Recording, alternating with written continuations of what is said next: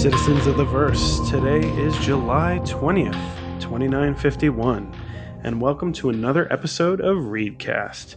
We're a Star Citizen podcast sponsored by the Read Organization. I'm your host, Way Too Geeky, and I'm joined by my two co hosts. Uh, he has Russian moves and he wears bloody shoes. Hello, Mr. Chekhov. Oh, wait, he's not here today again. uh, I just didn't want to waste that intro. Um, and then, it, then again, we have the man who likes a cheeseburger in paradise and pina coladas while getting caught in the rain. It's Sigard Olfson. Hello, Sigard. Hello, I'm here. Uh, so, we have a, a first time guest tonight on the podcast. Welcome to the show, Hamar. Hello. Thanks, man.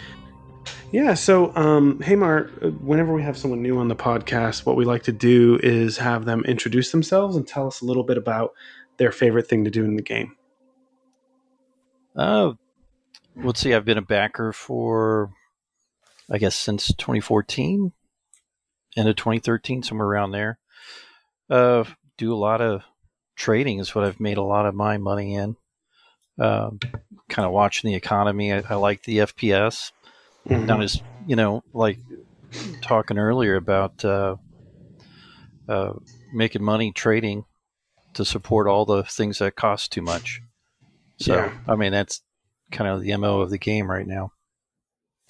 Awesome.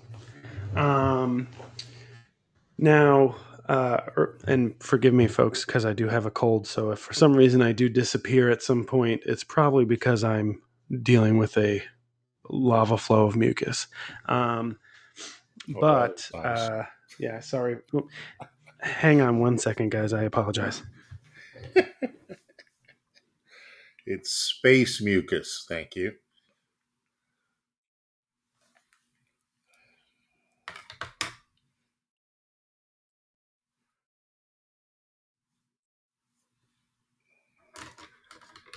if you can imagine that helmet with a little alien tentacle sticking out. Oh yeah.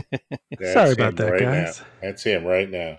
Uh, believe it or not, it was nothing to do with mucus, but my father called me twice in a row, and those who know my dad know that he does not call. Oh. Um, so when you call me twice in a row, it makes me think who died. Gotcha. Luckily, he just wanted oh, to talk. Oh, okay. So you hung up on him, right? I said, "Listen, I'm on a call right now. Can I call you back?" I didn't want to say, "I love hey, you too, Dad." Dad. I didn't want to say, "Hey, Dad, I'm on a video game podcast. Um, I'm recording right now. Can I call you after my recording?" Because then that that'll be like, "What's a podcast? What's a video game?" yeah, start that explanation. He's 81, so. no. um. So, uh, it's been a little bit quiet in terms of news, but you know, I'm sure there's been a lot of happenings in the verse this past week. Um, you know, uh, Hamar, what have you been up to in the game? Uh, I've been checking out the PTU quite a bit. I'm running around there right now. Uh, I've kind of made I it my, there as well. Yeah, I, I kind of made it my goal to uh, check out all the places you can land, which is just about everywhere. It's pretty extensive. it is. I, I, I think I want to do the uh, the Greycat buggy racing on one of these big green fields. Oh, nice. What uh, uh, what about you, Sigard? What have you been up to? Yeah, I did. Uh, let's see.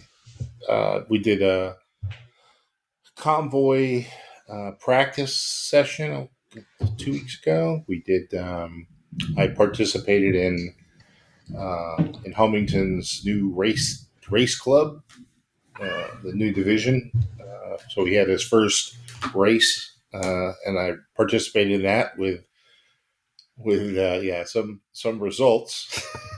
Ah, they, were enter- they, were entertaining. I'm sure we'll talk about that. I've uh, heard about then, said results. Oh yeah, yeah. It does result in fiery death, prison, and a crash.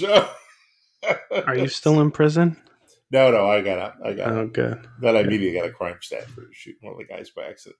but anyway, so so uh, uh, then I did uh, I did last week and part of the week before. I was really kind of following Oworth's lead, and I wanted to see how successful I could be at logging off in ships. And I tried different ships, and I tried on the surface, in space, in the middle of nowhere in space, next to a space station, in an asteroid field, you name it.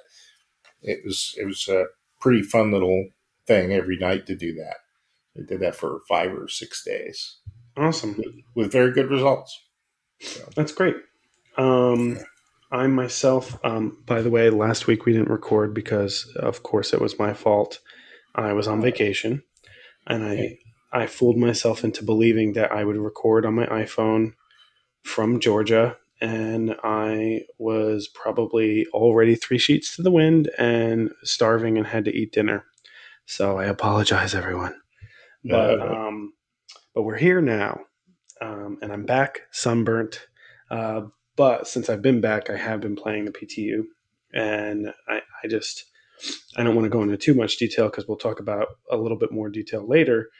But I have to say, like, Orison is amazing, just oh, absolutely yeah. amazing. It's just it, it I find myself logging into the PTU and spending more time just walking around staring than almost anything else, and it's pretty sad.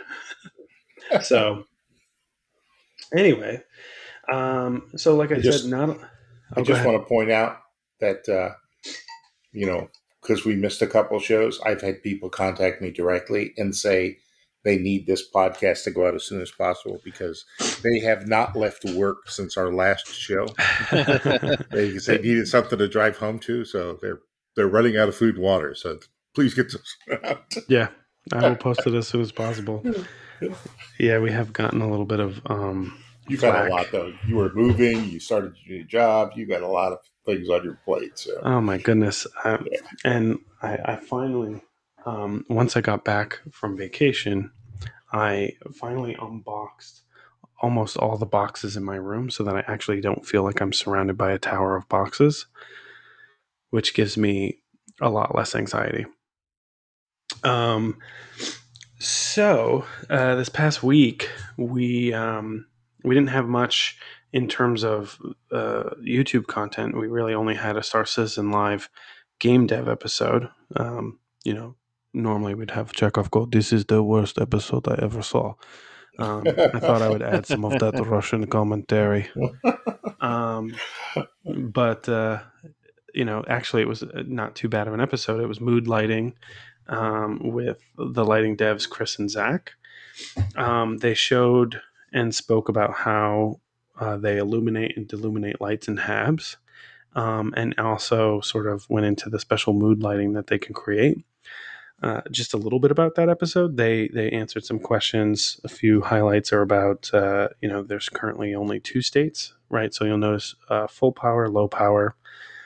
Um, they also showed how they went into the different HABs across the verse and added switches, predominantly in landing zones. So they showed us what New Babbage and Grimhex and all that looked like, um, and and how they created different mood lighting, uh, as well as sort of the on-off cycles of the lights to to add a little bit of interest. They also built functionality to create custom lighting, and they mentioned how interior lighting is going to react to day night cycles just like we see on the exterior of buildings as well as like in the interior of new babbage that you'll notice um, so that was the episode. Uh, anyone check it out? Hamar, did you see that episode that last I th- week? I think I watched a few minutes of it, but to be honest with you, it didn't pique a, a whole lot of my interest. Yeah. You know, it, it's neat to understand the technology behind it, but yeah, uh, you know, other than uh, when it's useful in you know, say FPS or something like that, uh, I, I can only give it so much, you know, time, I guess. Yeah, yeah, exactly. Um, Seagard, what about you? Did you watch it? I didn't, uh, but I, I am going to because I think it's uh, it, it, it's uh, it's kind of like Disney without having music or yeah, you know, things like that.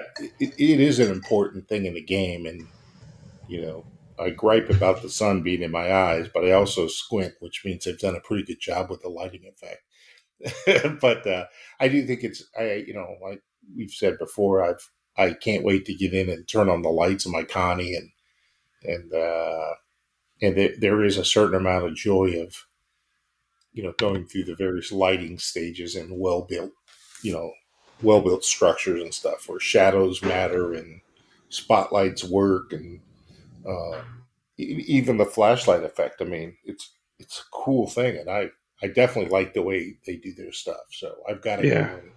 I am going to go watch it. It's not so to me the cool part about the episode, and I didn't qualify this before. But on the plus side, unlike other episodes where it's kind of speculative or it could be something else um, that never makes it into the game, this was them showing us how they're doing current work. So, for example, they did add the buttons to the other habs. Um, I would say they showed how they can play around with lighting, and I think it's cool, especially when we start to get like our own persistent habs and hangers and stuff. So we can, it's almost like having hue lights everywhere. But um, yeah, I mean, it, it wasn't like a showstopper. I can't breathe. It's so good uh, piece of content, and I pretty much watched part of it, and then I was on the beach, and I decided not to watch anymore, and then I just watched Nubo Fire. so Uh, yeah, it was Yeah. it was decent though. It was better than you know fake concepting. I hate when they do Yeah. that. That's the worst. Um, pardon moi. Yeah. Uh, this week we were supposed to see a return of Inside Star Citizen, uh, but it was postponed till next week so that they can better gear up for 314's release. Um, and then this week we will have a Star Citizen, Star Citizen live. They announced it's going to be a Q&A with the vehicle experience, feature, and tech teams, and they'll be discussing some of the new features and balancing of vehicles in 314. Um, and speaking of 314, it's in PTU now. Uh, since we last recorded when it was in Evocati, it's now up to wave two. Um, Right. And then the most, I think, interesting thing besides some of the patch notes that people can commonly see now is um, last night they, they launched a patch that hopefully is going to be reducing some of the desync issues that we're experiencing. I haven't tested it myself, so I don't know. Plus, my frames are horrible because I use a certain PC that's not uh, Shadow PC. Um, uh, I'm not calling it out. It's not bad, but it's not high powered enough. Uh, so I didn't want to. I I didn't want to sp- speak cryptically. I'm like, oh, okay, Shadow. Uh, but anyway, um, but so far, PTU seems to be going pretty well. Uh, Hamar, how how are you liking it? You said you've been playing in the PTU and you're in there now. Uh, so I'd say last week was really shoddy. Um, I probably tried it about two days or three days in a row for a few hours each time, and it wasn't. Uh, I kept crashing a lot of things. This week, though, uh, I played earlier today for three hours uh, without Wow. any without any incident, and like I've been on for about an hour and a half now, uh, flying around. I'm flying around Orison right now. Uh, I've got everything cranked up on the graphics, and uh, I've got really good frame rates. And uh, man, just Orison's really nice. I mean, it's very surprising how well they did. Uh, it was not really what I expected. I thought we were just going to have, you know, maybe ten or fifteen little platforms, things like that, and it's uh, it's pretty significant. It's quite large. And, well, uh, it's interesting is because at first, if you're just seeing it from one position in Orison, and you're like, oh, it looks kind of big, but it's nothing like New Babbage. But when you see it coming into the city, it's like, where on earth is the spaceport? yeah, it's huge. It's Yeah, right. enormous. Right. That's very cool. I'm I- I- excited. I mean, to be honest with you, um, so I'm in a uh, a Drake Cutlass Red, flying around looking for the spaceport. I keep pinging them, and I can't Oh. find it. Yeah. So I'll tell you a hint. Two of the construction platforms make a V, and you'll see some lattice work in the middle of that, and it's it's a bunch of small clusters. That's the spaceport. That whole thing. It's a bunch of tiny pods all attached with lattice work. Oh, geez. All right. Oh, i think I see what you're talking about. Yeah. We'll find out. The way you can tell is the closer you get, you can see nothing. You can see just a bunch of landing pads on top, and I know you see that on a lot of the platforms, but this one's much more apparent. It's also a different color. It's mostly blue. Uh, all right. Well, I'll spend the next 10 minutes looking for it. Yeah, there you go. That's what Um, it boils down to. Now, what's your favorite feature so far that you've seen? Uh, I like the idea of the capacitors. Uh, I've done. Uh, somebody stole an Idris yesterday, I Mm-hmm. think, and uh, so I went, started shooting it, and with a whole bunch of other people, and somehow I got a crime stat, and uh, so like I normally do, I run, and uh, I got a 600i out, uh, replaced the guns, and kept going, and somebody snuck up on me Yeah, and, and I just I put the uh, shield capacitor all, all the way up, and then kind of flew in circles, and they kept shooting at me, and it didn't really take the shields down too terribly much. I mean, en- enough to get my attention, but uh, being able to uh, juice them like that was pretty nice. And uh, yeah. the same with the guns, you know. It's like the decision between fight or flight. Really. Oh yeah, no, and and you know to to be quite honest with you, you throw the shields to the back and turn the capacitor all the way up. You set the um, uh, uh, the jump drive, yeah, it- Yep. the limiter, you- you- and you just jump out of there. But yeah. they're shooting you from behind the whole time, and that's where you've got all the shields. So it was a nice tactic. You know, it was kind of nice to see that it worked. Yeah. Um, that's that's been pretty good so far, and I got to tell you, my frame rates are, are good. So, uh, and I don't have the best machine in the world. It's it's a few years old, but it's got a 1070 in it Yeah. and uh, 32 gigs of RAM, so it uh it can handle it pretty good. Yeah.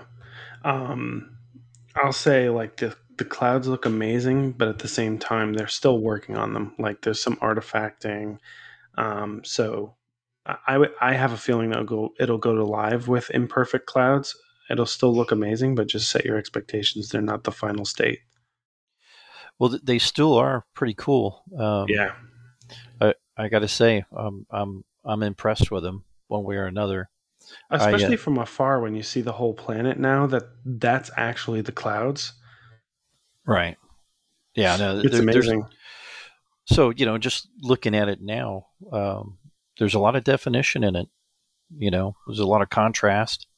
You can see uh, like i said that's I'm, I'm pretty well impressed. I'm still flying around after four and a half hours of tooling around Yeah. uh, Orison. I, all i've been doing is looking at buildings and trying to get into stuff and i've found elevators and a few things that work but uh, i'm still entertaining. It's nice. It's a, there's a lot of buildings. And oh there's yeah tons it feels even more fleshed out, even though they're not just same as like Area 18 and and um, New Babbage, where you could land on the rooftops and everything. Except here, it's a whole platform, and there's even functioning elevators to get you from one level to another. Um, I can see a large, powerful org owning a platform. I can see that happening. Yeah, it would be a definitely a a, a cool dynamic to the game. And I I could also see a scenario because because of the way the city is built already. I can see them. Oh, my cat just yelled at me. Um, I could see them growing it out into the clouds because it obscures them anyway. Where it's practically limitless how big they can make this. Oh yeah, they have a huge amount to uh, expand. Yeah. Um, Seagard, I know you you're a fond believer of not spoiling uh, the new patch with PTU. What what about this patch, especially now that you're hearing some of us who are playing in the Mhm. new the new patch? What excites you the most? Uh, you know, I'm very interested in seeing the uh, uh, the iteration of um, uh, handing over missile control to another player, just because I want to see. I think that's going to lead to further capabilities, right? If- if- Yeah, So I'm interested in that. That's definitely one. Um, I'm also definitely interested in seeing the new missile play. And I'm a logistics yeah. guy mostly. I'm not a real big dogfighter. Um, but I, am just interested in that. I think that's going to be great. Um, and I would like to see if they come up with any further definition of the journal for logistics, right? The trade trade journal. Yeah, I want to see what's going to go on with that. I would say I've seen the notifications, but I haven't looked at it to determine if there's any new emphasis or change. Right. Um, but it's still there. Yeah. Um, Port Olisar is always, you know, interesting too. What's going to happen with Port Olisar has me a little intrigued. Yeah, it's still there in the same way right now. Yeah. But they did say uh, supposedly there are more changes that we haven't seen yet. Yep. Quote unquote apocalyptic changes, which I doubt that's what they really mean, but they just mean probably something very big. And I don't know if that's actually true or not, or if they were, because there there's a distinct difference between how a lot of the ships fly uh, right now. And, if it's um, truly apocalyptic, it could be confused with a new moon that's actually a Death Star. Exactly. Yeah. Um, well, and and uh, Flavius in in our org is absolutely right, and he's excited by this, but he's right. In some ways, it does feel like relearning the game, at least when it comes to combat and you know using missiles and stuff, and even scanning. Um, and I've tested a lot of that. I'm going to talk more about some of it in the forest science section. I will say, Seagard, I haven't played around with missiles with a group. I know about. Um, but I do like the new missile operator mode. Right. Um, I did watch a little bit. I did watch a video today talking about the missiles. Uh, it was actually um, who's the brother? Supermac. Oh Supermac yeah, brothers. He he's really good. is one of my favorite streamers. Uh, yeah. You know, Canuck has said multiple times he's engaged with him a little bit. I'd really love to get him on the podcast, but he is yeah. in the UK, so he's five hours ahead. Yeah, yeah. Um, so that might not be possible. Ooh, I am like, oh, I'm crouched for some reason. There we go. Okay, never mind. Um, I'll say I there are a couple things that really engage me with this patch. Um, first and foremost, obviously, and I already mentioned this, new bat, uh, not new Babbage, Orison is just so immersive so many things like not just the, the thing i really like about it is it's not just about what's already in the game it's it's the features lying behind the door it's the there are whole platforms of mini cities that have elevators and landing pads and you can even see um, space for the shuttle to land. And that's potential gameplay, whether they create procedural missions with them or they open it up to org ownership or they become like places where you can rent a hab or an apartment maybe it's more upscale. Whatever the case may be it's future gameplay. It looks super exciting and it's just incredible oh i just got freaked out because i thought someone exploded but i think because i'm in Orison right now i think what happened is the uh, thrusters on the city just fired because I shook a little bit. Yeah. Oh, interesting. Um, but yeah, it is immersive. They definitely went above and beyond when it comes to the textures, the the like. There we go. My cold. Um, just the staging of the city in general and it's so moody and so just evocative and exciting that first of all you know it's not even done yet but when it's 100% done like it's going to be a premier city and i was thinking about this as we were talking and in some ways it's really awesome that we're dealing with stanton because it's um, one of the more perfect test um, uh, what you call it? Uh, why can't I think of it? A, a better sort of um, system to test in than most because of the diversity of the planets. But at the same time, it has probably the most showstopper landing zones in one location. And Gotcha. so I feel like I can only imagine what it's going to be like for new players who maybe start at one place. Like Terra's going to be cool, but Terra is predominantly the most interesting thing about Terra is going to be Terra Prime.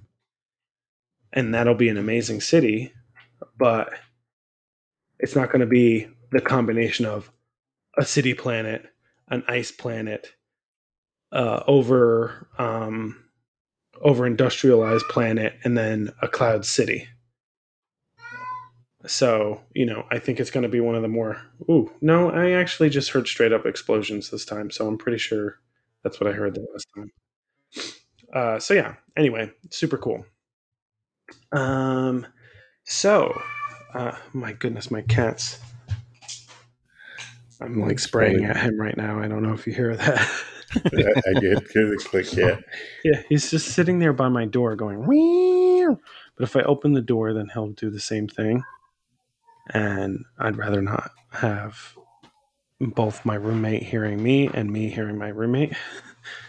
um, anyway, so last week we did have a substantial update to the roadmap. Uh, so I'm going to go through some of the highlights and then we'll talk a little bit more about what's exciting, what's interesting. Um, so on the project pro- progress tracker side, so that's the big old you know Gantt chart of all things, not telling us when it's going to be delivered, but you kind of get a sense of when it might be. There's quite a bit. Um, they've added laser trip mines, which will be in the game. They're explosives that use light beams as triggers um, frontier clothing, so generating concepts for frontier style clothing for players and NPCs. Female player head, completing a model and texture polish for the female player's head. After this pass on this asset, it'll be sent to tech animation for rigging update. I guess they may have not done a good job with the previous one, or they need to enhance it. I don't know. Uh, DGS Mesh Node implements multiple dedicated game servers and clients connected to the same instance of the hybrid service and allows DGS to exchange entities and authority over them. I don't know what that meant. sounds like something sounds like server meshing oriented.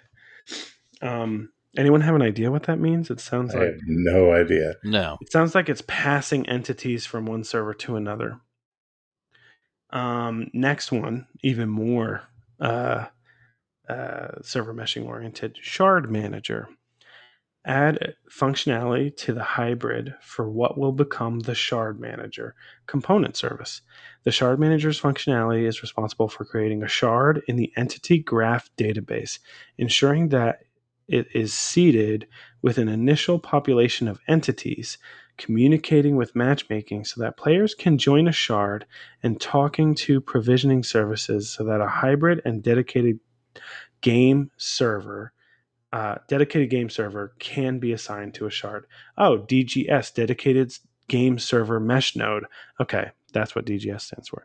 Okay, so this sounds to me, if I can just try and layman it up, um, and I could be completely wrong, so forgive me, but it sounds like to me, this is the thing that makes sure that if your server shards off into multiple servers, the people you're in a party with will go to the same server so that you're in the same instance versus splitting you into different instances. That's my only guess because it sounds like moving entities to the right server plus having the right seated populate. I don't know. It's very complex. um, inventory unstow. So unstow refers to the fetching to fetching an item from inventory and placing it into a shard. For example, a ship loaded with a cargo being unstowed removes the ship and its associated cargo from the inventory and places it into the game. This work implements moving an item's persistent data from an inventory into a shard managed by that all familiar entity graph, entity graph, and adding the item to the replication layer. Very complex stuff. I'm assuming um, this all screams server meshing. Uh, entity stow destroy. Stow refers to moving. Uh, same thing. Moving item into an inventory. For example, a ship loaded with cargo being stowed stores the ship and its associated cargo. The work implements removing items from the replication layer, moving its persistent data into an inventory managed by an entity graph. Okay, so now the pieces are coming together for me. Yeah. Essentially, what it's saying is we're mapping the data of of what things that you own, what entities you own, and as soon as you call it, you know, you you unstow it, it becomes part of the the persistent universe and it gets put into uh, a physicalized form, aka the replication layer. When you stow it, it does the opposite. Um, item port mod API. This API allows tools like vehicle modification app to modify ship loadouts inside inventories. Uh, shard data query API. This API allows game mode access to common queries against entity graph data a lot of complex terms here. Freeform variable API, uh, Blackboard service for game code systems to write generic persistent variables. All right, now we get to things that we can actually accurately predict what it means. um, AI navigation links, ladders, ledge, grab implementing special adapters to allow the navigation system to be informed of potential nav mesh con- uh, it actually still sounds complicated but it makes more sense. Nav mesh connections offered by ladders or ledge grab markup. The navigation links already allowed the creation of adapters that contain game code specific functionality to, to function as sort of translators between um, system specific domain and the navigation system can I just say someone else has been writing these updates compared to other people? um, this sounds like Tron. Uh, some kind of robots just like me beep boop, boop, boop. Um, they must be really fun at a bar. Uh, AI trolley push and pull. Let's see how technical this can sound. Uh, this will be the first pass on implementing the ability for NPCs to use trolleys and trolley like entities they will be able to move in the environment and pulling those entities to place them from to specific locations. This requires the creation of a special path follower that can take. Uh, this actually sounds logical or like makes sense to me. So very specific. Essentially, needs to balance for uh, you know desired speed based on external forces. Um, AI ground vehicles first passed on supporting NPCs controlling and driving around ground vehicles requires the implementation of the new path follower uh, that can take care of the vehicle's physical abilities to transform the NPC's movement request into actual movement. Essentially, sounds like takes the NPC's actions and turns it into an actual vehicle behavior. Yeah. Uh, AI unmanned missile turrets, adding AI controlled missile turrets to improve defense of green zones. We heard about that already. Um, by the way, I don't know. I I did not have enough time in my life to actually go through all of these updates and figure out where it quote unquote ends. But take a look for yourselves. Uh, as you can see, alphabetical order, we're still in AI, AI medical, implementing a variety of medical AI behaviors. I'm going to leave it there because that's a lot. Um, yeah. Actually, a patient will arrive at the hospital and check themselves in the terminal, then wait to see, uh, wait to be seen and called to a room for diagnosis. That's enough. All right. Um, I want to know: Do they have that rubber glove technology in where the nurses call you snapping the glove with a finger raised in the air? Sir, you turn that age. Mr. Kiki. an examination. um, then there's AI leisure, which sounds amazing. Uh, leisure behavior is a segment of new civilian behavior systems controlling how AI behaves when they have free time during their schedule. They stand on chairs with their arms out. yeah, that's what they do. um, they do things like relaxing, having fun, uh, using things like exercise equipment, jogging routes, TV monitors, seats, benches, and their mobiGlas. Glass. I mean, I can only imagine how people are with their cell phones today. The Moby mobiGlas must be just as addictive.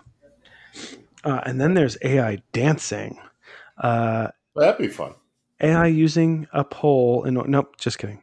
Now the um, question is, will it be AI dancing and girl gives you a dirty look, even though she's an AI and you weren't actually looking at her because you didn't want to offend her. I mean, Um, actually, if you listen to this, this is actually, it sounds kind of interesting. I was joking about the poll, but dancing is a segment of our new civilian AI leisure behavior.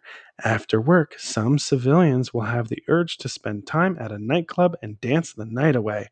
This will bring new life and movement to our bars. I agree. That'd be fun. Now, if only the bartender would serve me, first of all, serve me at all, instead of be like, What do you want? How come you won't order anything? You know, we don't get paid for nothing here. And then when you do try to ask for something, it's like, Do you want a beer? Or a rum and coke? You only get two choices. Yeah. It's That's like, it. um, can I have a really stiff martini? Thank you. Um, or like, this is how you know I'm playing chopped with booze in my house. I have a gin and white claw. I used white claw as a as a mixer, like a real classy broad. Yeah, that's impressive, sir. you know what? They don't taste too bad together. No, they probably don't. It's better than tequila and Gatorade, I guess. Ooh, yeah. Oh, that, yeah. You know what? When I was away in um, in Tybee Island, that's where I went. There was a drink at one of the bars that was Gatorade and I think rum, and they called it something re- referencing a gator, and it was frozen, and it looked and tasted disgusting. But whatever, it was to it gives you a little bit of um, of recovery while you're drinking. So, you, so basically, you're telling us that you tried it. I did. There's one of those drinks in every country I've been in. when I was Clearly, in the there's nothing beneath me. I'm using White Claw as a mixer, so yeah. apparently Hot I'm sauce not with as, as bougie as Yeah. I act. Jägermeister was hot sauce. Used to be called the rusty nail in Germany. Ooh, Oh I don't. harsh. I don't like Jaeger at all. Yeah, Hot sauce is good, You'll but I like don't it. like it in a drink. Uh-uh. You'll like it even worse with hot sauce. Oh god, It's that like hurts my soul. it's like it's like rusty nail through the eye. oh my goodness. oh Oh, yeah. the eye, quote unquote. Um, uh, next, we actually moved. We jumped from A to F. Fire hazard. The fire hazard system will track fire and temperature on static and dynamic objects. For the initial release of fire, the feature will be set up on a few select ships. Uh, destructible workflow, building out a workflow to assist or allow artists and designers to work with destructible obs- objects. Uh, oh, goodness. Here we go. More inside baseball stuff. Uh, Maya Live Link. Maya Live Link establishes a link between Maya and the engine sandbox editor. It's a uh, it is primarily meant to give animators the best possible what you see is what you get style preview quality by seamlessly integrating the editor rendered images in the Maya viewport. Okay, cool. Um, rescue slash transport mission. This is exciting, and this is something that was pointed out to me by Fish the other night because I didn't listen to it completely taking advantage of AI follow behaviors to create missions where players transport customers from one location to another, along Nice. with prototype missions where the player must rescue imperiled clients from dangerous situations and escort them to safety. It does sound fun. Infiltrate. Yes, it does. And sounds like maybe you might be able to use luxury. Um, uh, infiltrate slash defend mission underground facilities are the first place to benefit from the addition of spawn closets, which allow us to expand the suite of missions that take place there. Missions range from all out assaults to situations where you may be able to complete objectives without the need to engage in combat at all, and include both lawful and unlawful versions. Chekhov's Um, here. What? Chekhov just showed up. In I just saw his message show up on uh, Discord. oh, will you Um, send him the link to this? We can have him join in. Yeah, let's do that. He'll be like, "Oh, I'm sorry, I'm hour late." In Russia, that means that you're a day early. I don't know why that would be the case. I actually feel like Russians are more prompt, probably. There goes that mechanical keyboard. Sorry about that. No, no, please. No, I didn't. I didn't put a link in that chat. It's above it. I use the Zencastr one. Yeah, but I did it in a different chat. Oh, Here, I'm doing it right now from my my mobile.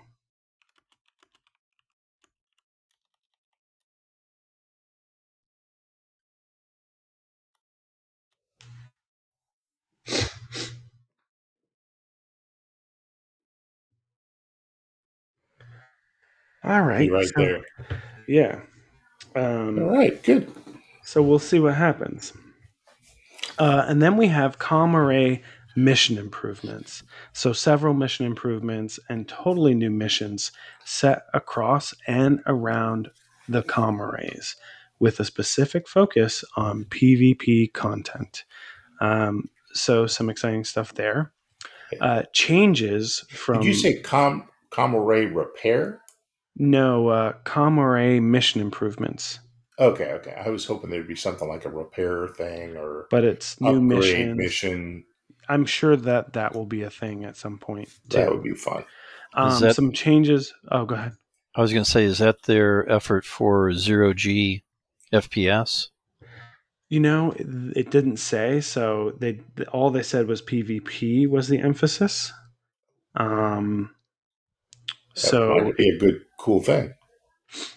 so it could be it could be they didn't say whether it was in ships or Well, you know like EVAing. am I wrong when I, if I remember, the Comm Arrays had the interiors that you could go down Yep. into? Yeah, yeah.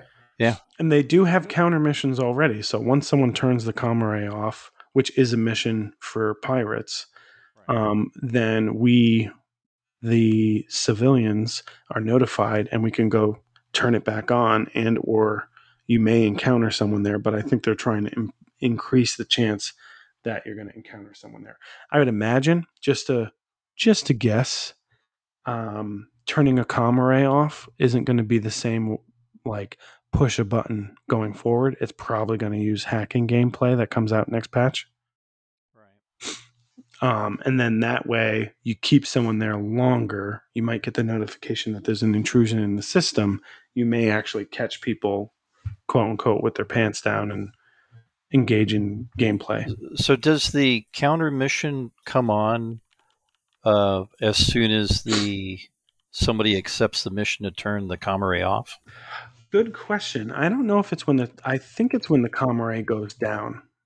So it would be a lot better if they once somebody accepts that one mission, the counter mission is offered at the same time to protect it. You know what I mean? Because then Yeah. you definitely get more interaction at that point. Yeah, exactly. Exactly. Um so it should be interesting. I mean, I just like seeing some of the mission improvements even though I mean, I thought there would be a few more, but I guess we'll see. Uh some changes that however from current state uh, physical QT movement. This deliverable had been previously removed from the roadmap. It's actually back in the progress tracker and has been scheduled to be worked on in Q3 by the physics team. So I think that's a, a change in, in the quantum travel travel behavior. And then, um, last but not least, on changes to progress tracker, uh, MISC Hull B. Uh, the Hull B was originally scheduled to be worked with at the same time as the Hull A. However, they needed more resources to be allocated to the Hull A. So they are temporarily removing the Hull B from the progress tracker until they can reschedule it. Um, not devastating, you know, the B is not exactly, um, you know, end all be all, end all be all. Um, it does have but- 384 cargo, which is pretty good. Yes, exactly. Um, but it is a change. Now, what is interesting is with the re- release view, two things have been added to it for um, 3.17, and they're both pretty exciting. First is persistent hangars. So players will have the ability to have their own persistent hangars. This will bring changes to the cargo gameplay loop by allowing players to buy cargo and send it to their hangars then maximize their cargo storage space by allowing them to pack the goods themselves. Gone will be the days of getting booted from your hangars because you were there for too long. Uh, so, logisticians, Nice. let your ears perk. Yeah. And Yes. then, um, second, which is also exciting and has been teased and alluded to for so long Outpost Homestead, Independent, and Outlaw, a small home for AI to live and shelter. They consist of a central hub and a few optional internal and external modules. They provide the basic necessities to support a small group of people for an indefinite amount of time. Uh, so, uh, and and I see Chekhov is coming into the into the audio right now. It says guest, so he must be in the the green room. There he is. It's Chekhov. It's Chekhov. Chekhov, can you hear me? Uh, Chekhov, we can't hear you. Put headset as default. I know it's been a long time. uh, is- I see the, the line going across. It's like it's like a corpse because it's just straight. There's no heartbeat there, huh? exactly. Hello, Chekhov. Are you there? I see no microphone symbol.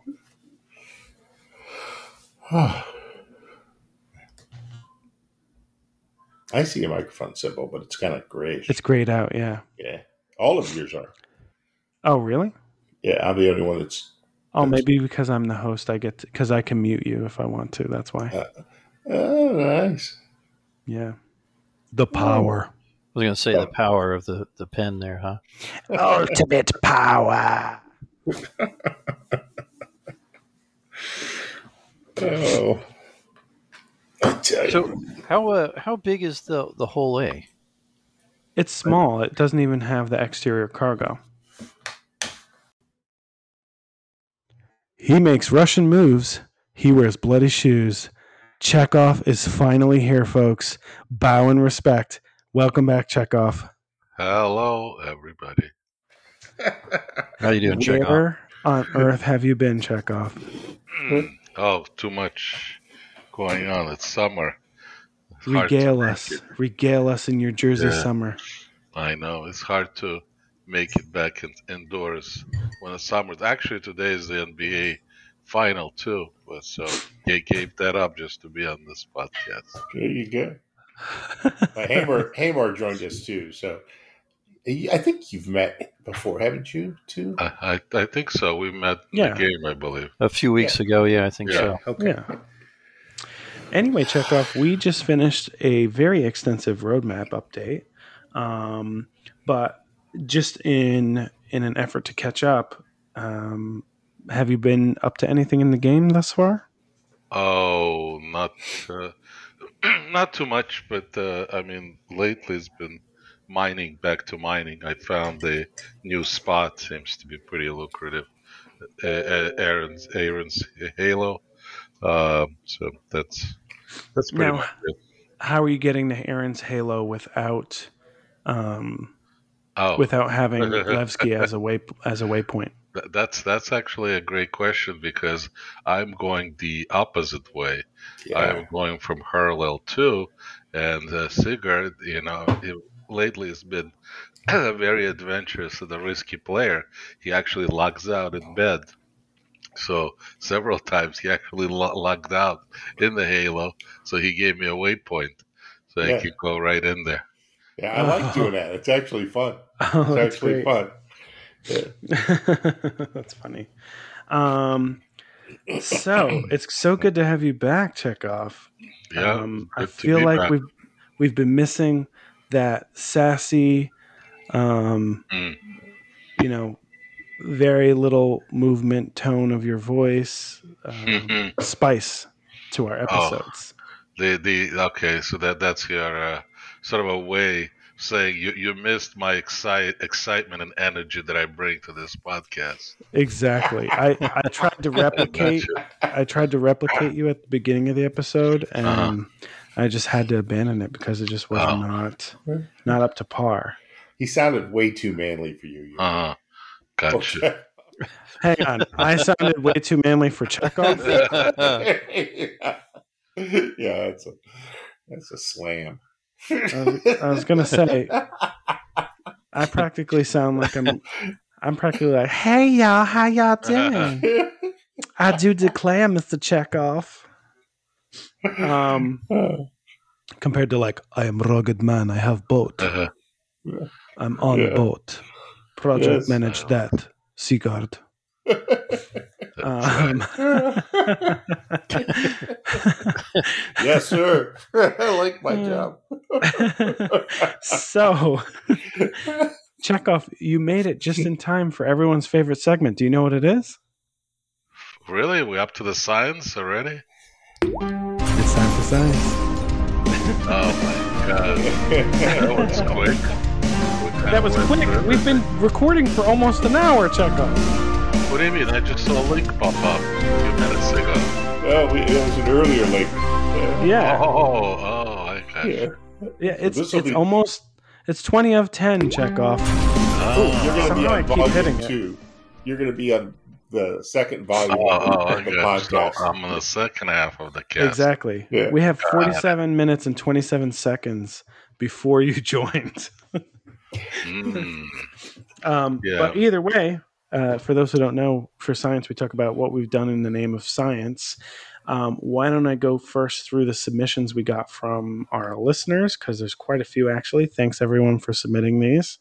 Um, so, first is um, Captain Syrian. Kier- uh, sorry, Kieran. Kieran. There we go. I always say Syrian. It's Captain Kieran. Yep.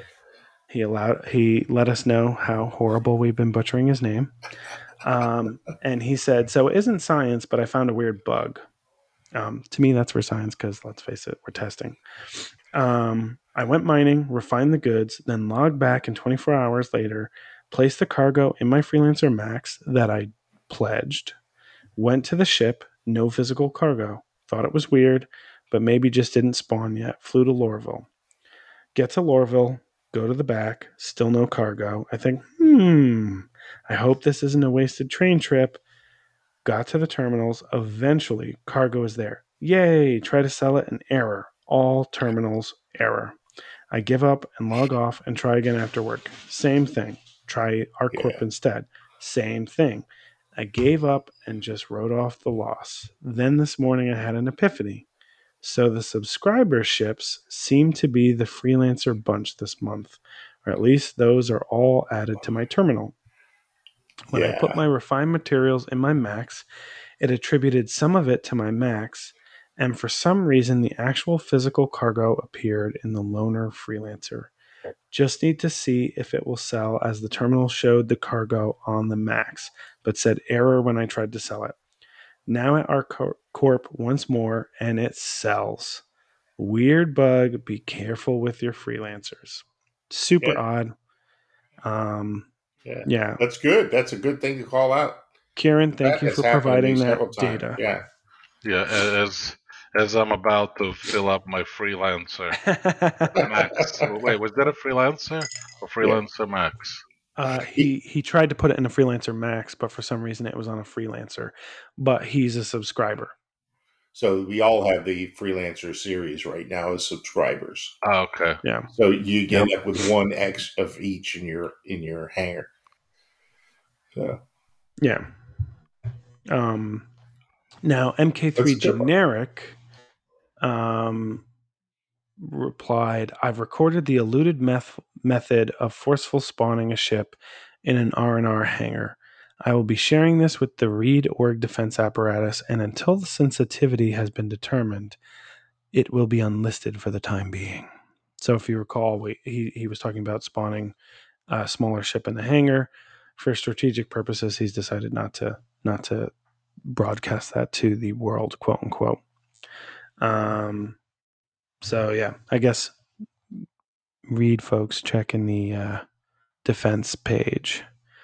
Um, last but not least, for for science experiments, Poise, who's relatively new to the org, as well as um, our Discord for Readcast, said Orison's height is 80 kilometers above the surface of Crusader.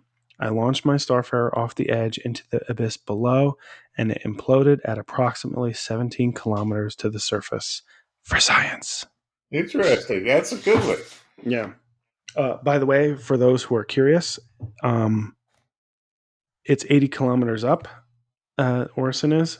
It takes uh, up to, I believe it's 146 kilometers before you can actually quantum out, and it is a haul right now, considering the planet's low gravity. Um, Mhm. It is way too hard than it sh- than I think it should be. Its atmosphere, I think. Yeah, that's what I that it, it's giving you some drag. It does feel like it's giving drag, providing a lot of drag. Um, so Hamar, have you done anything for science this past week? Uh, I can confirm you're uh, uh, jumping off the side of one of the non uh, landing zone areas in Orison. It took me uh, a good six or eight minutes to finally die. So Oh, really? The same thing your buddy did there uh, in the Starfarer, but I just I landed on one of the random platforms like I've been Oh, doing wow. all day, and I just jumped off the side because I had a Cutty Red, and uh, I didn't spawn back on the Cutty Red. I was so far away. Either that or What's it's a bug. what's so interesting is if you jump off the landing zone platforms, and I think you alluded to this, you pretty much die almost immediately. Yes, and so I did confirm that on any of the platforms, I must have landed on forty of them today, Oh Uh, wow! and The ran. fact ar- that there's 40 is crazy. oh, I think there's more than that easily. Um, but just ran off the side on one of them just to see what would happen, and about ten minutes later, I finally died. Um, so And for uh, those who those for for those who don't know, every platform of those 40, a lot of them are about the size of I would venture to guess the center of ArcCorp. Like it's a pretty large lawn with several buildings on it. yeah, well, it's big enough for a uh, Cutty Red to land on almost every one of them. Yeah. You could I, I mean, I landed my Carrack on quite a few. And so, uh, yeah, I did that. And the other thing is just I spent several hours just checking out all the platforms to see. I found a few elevators that worked, and uh, Yep. That's about it. Never it fell through the floor once, I think, and uh, you know some of the scenery that you don't actually get to see unless you go inside some of the little cubby holes. So Yeah. it, was, it was pretty neat. just occurred to me I haven't moved into the game in a while, and I think my game crashed. Um, but that's okay. I wasn't really playing anyway. Uh, Seagard, what have you done in the name of science this past week? So I did I did that, a lot of that log out stuff this week. So uh, I had very good luck. I had uh, tried it in anything from an aurora through a, a terrapin to a constellation, um, uh, mantis, uh, a couple other ships, and I just would log out either in space, um, which actually I think I, the planet worked well. I've done that 2 or Mhm. three times, different ships. I logged out right next to the space station down near the Navy docks, where the, the docks are actually kind of like at the at the hub. I got in the corner of the hub, parked the ship there, you know, kept my lights on, and logged out in bed there. Woke up exactly in the same spot, which was what I was hoping. So it means I I could literally sleep all night in my ship, protected by the station. Um, in theory, even though the you know the ship probably goes away. I thought in theory was my phrase. yeah. And then um, I think the most interesting one was I jumped from Hurston towards um, Arc L5 or Arc L1 down near ArcCorp. And I stopped at a random point. I was actually looking for the Aaron's Halo in there, and I stopped 890 kilometers, eight, eight, eight million kilometers from um, Arc L1 in the middle of Mhm. nowhere. and I decided I'm going to log out and see where I come back to. And when I came in the next day, I came out exactly the same place, same distance. I was able to turn on my quantum drive, check the distance. It was exactly the same. So it didn't take me to the sun. It didn't do any of those things. So I'm pretty pleased. That's great. Yeah, I, I, it it does make it viable. And like Yuri said, I was able to go out and hang out in the uh, Aaron's Halo, and it really was helpful for people. I mean, right? I mean, I could get out my P52 and go out there and scan a little bit, and uh, they had a place to jump to. Uh, could move the ship around, practice my docking while they're going back and forth, and uh, and it was fun. So Great. Um, Monsieur Chekhov, how about yourself? I don't know why I decided to be French that moment. uh, I don't know. Must be my uh, French heritage. I think my, my, my, yeah, didn't you know my grandfather was from uh, France? You're like, oui, oui, Jacques Cousteau. And my, my grandfather was German. But anyway, uh, I think, I, I don't know if this is anything really new, but uh, because the only thing I really did was mine.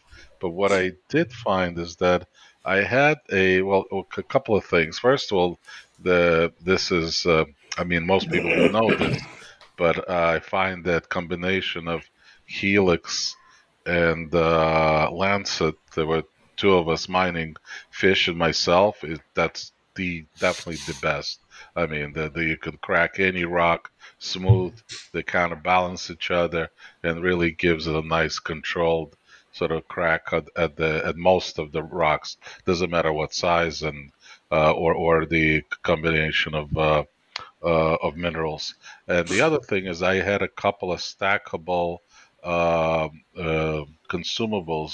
Well, they're not consumables. They're, I guess, Mhm. what what what's the other passive. Yeah, passive Yeah. Uh, yeah, yeah, the components. passive components. And one thing I do have to confirm is that uh, one was a, a, a m- minus forty percent uh, as far as the uh, the sweep up speed, and the other one was plus uh, fifty percent, right? So they actually counterbalance each other, and I did get ten percent plus. So you could stack them and Oh, and, nice. and get desirable results out of it. Uh, so I, I got both, you know, the um, what, what I needed on the on, on the other, you know, the other attributes. Plus, I, by stacking them, I didn't really give up the vacuum rate either. So Oh, that sort of worked out well. That's great. So that's kind of my for science thing. That's great. Um, mine was all PTU oriented. A uh, couple things I did. One, I did test missile operator mode. It feels good, um, but I will say the changes to combat made me definitely say to myself, "This is why I'm a scientist." Um, really? because I am not good. I, I, couldn't do this simplest bounty mission in a in a Cutlass Black. Um, oh no! it- oh, that's was- horrible. yeah, I was. Well, first of all, the AI has gotten better. So the AI actually fights. So it doesn't feel like I ha- I can just pew pew it to death. But it's just I'm not good at chip based combat in general, and um, this is making it's very clear that people who are talented are going to be better at this. Um, at least initially.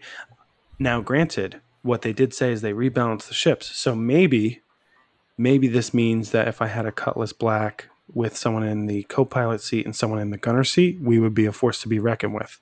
Because the co-pilot could spam Mhm. missiles, I could shoot the main guns, and then we got a turret. That might actually Yeah. mean a lot more. And turrets are supposed to be a lot better with capacity. But now it's all about a decision between if you're going to use ballistics, they run out a lot faster. So, you know, it's going to be very decisive.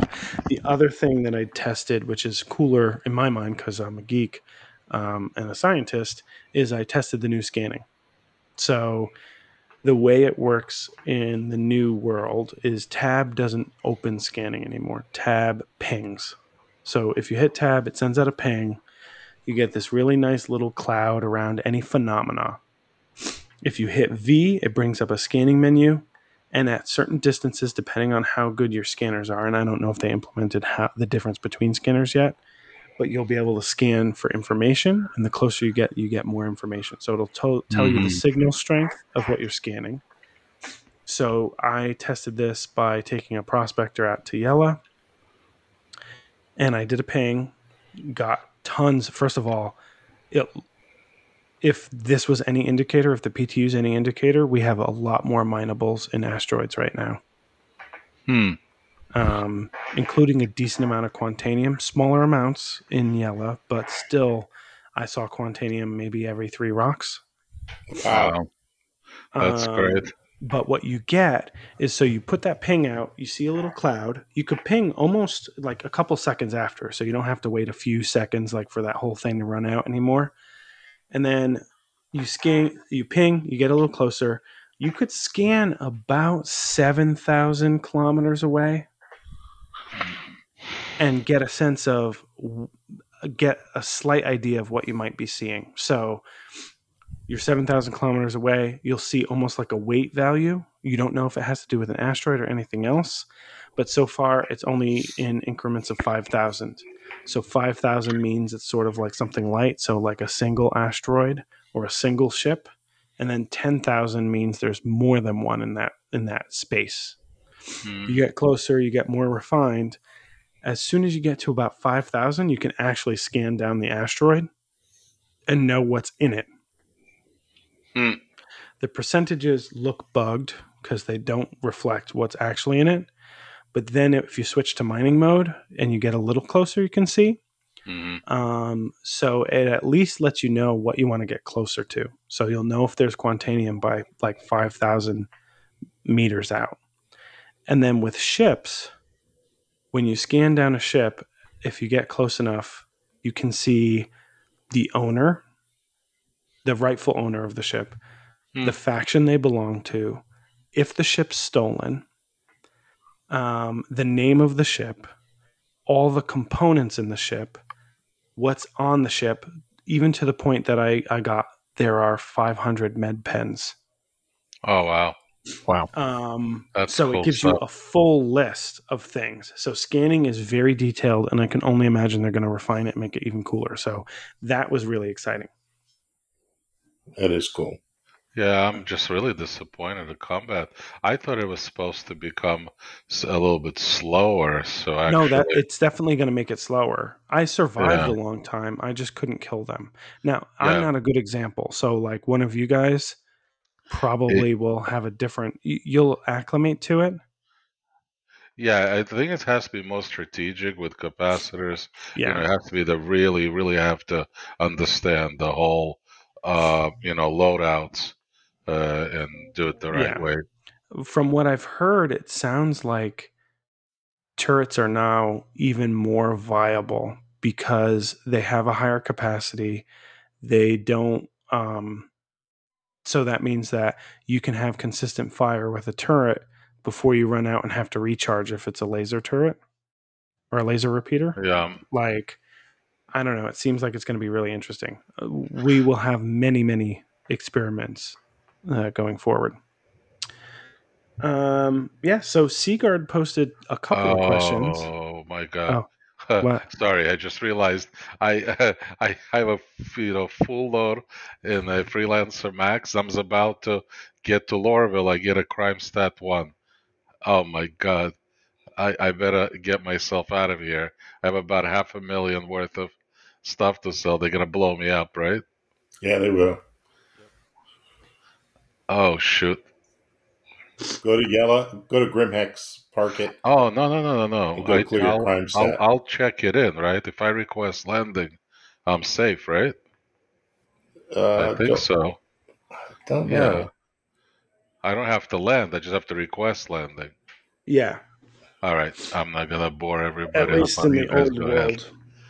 Yeah. Um, so Seagard actually had a series of questions because we were away last. Well, I was away last week, and so we were away last week.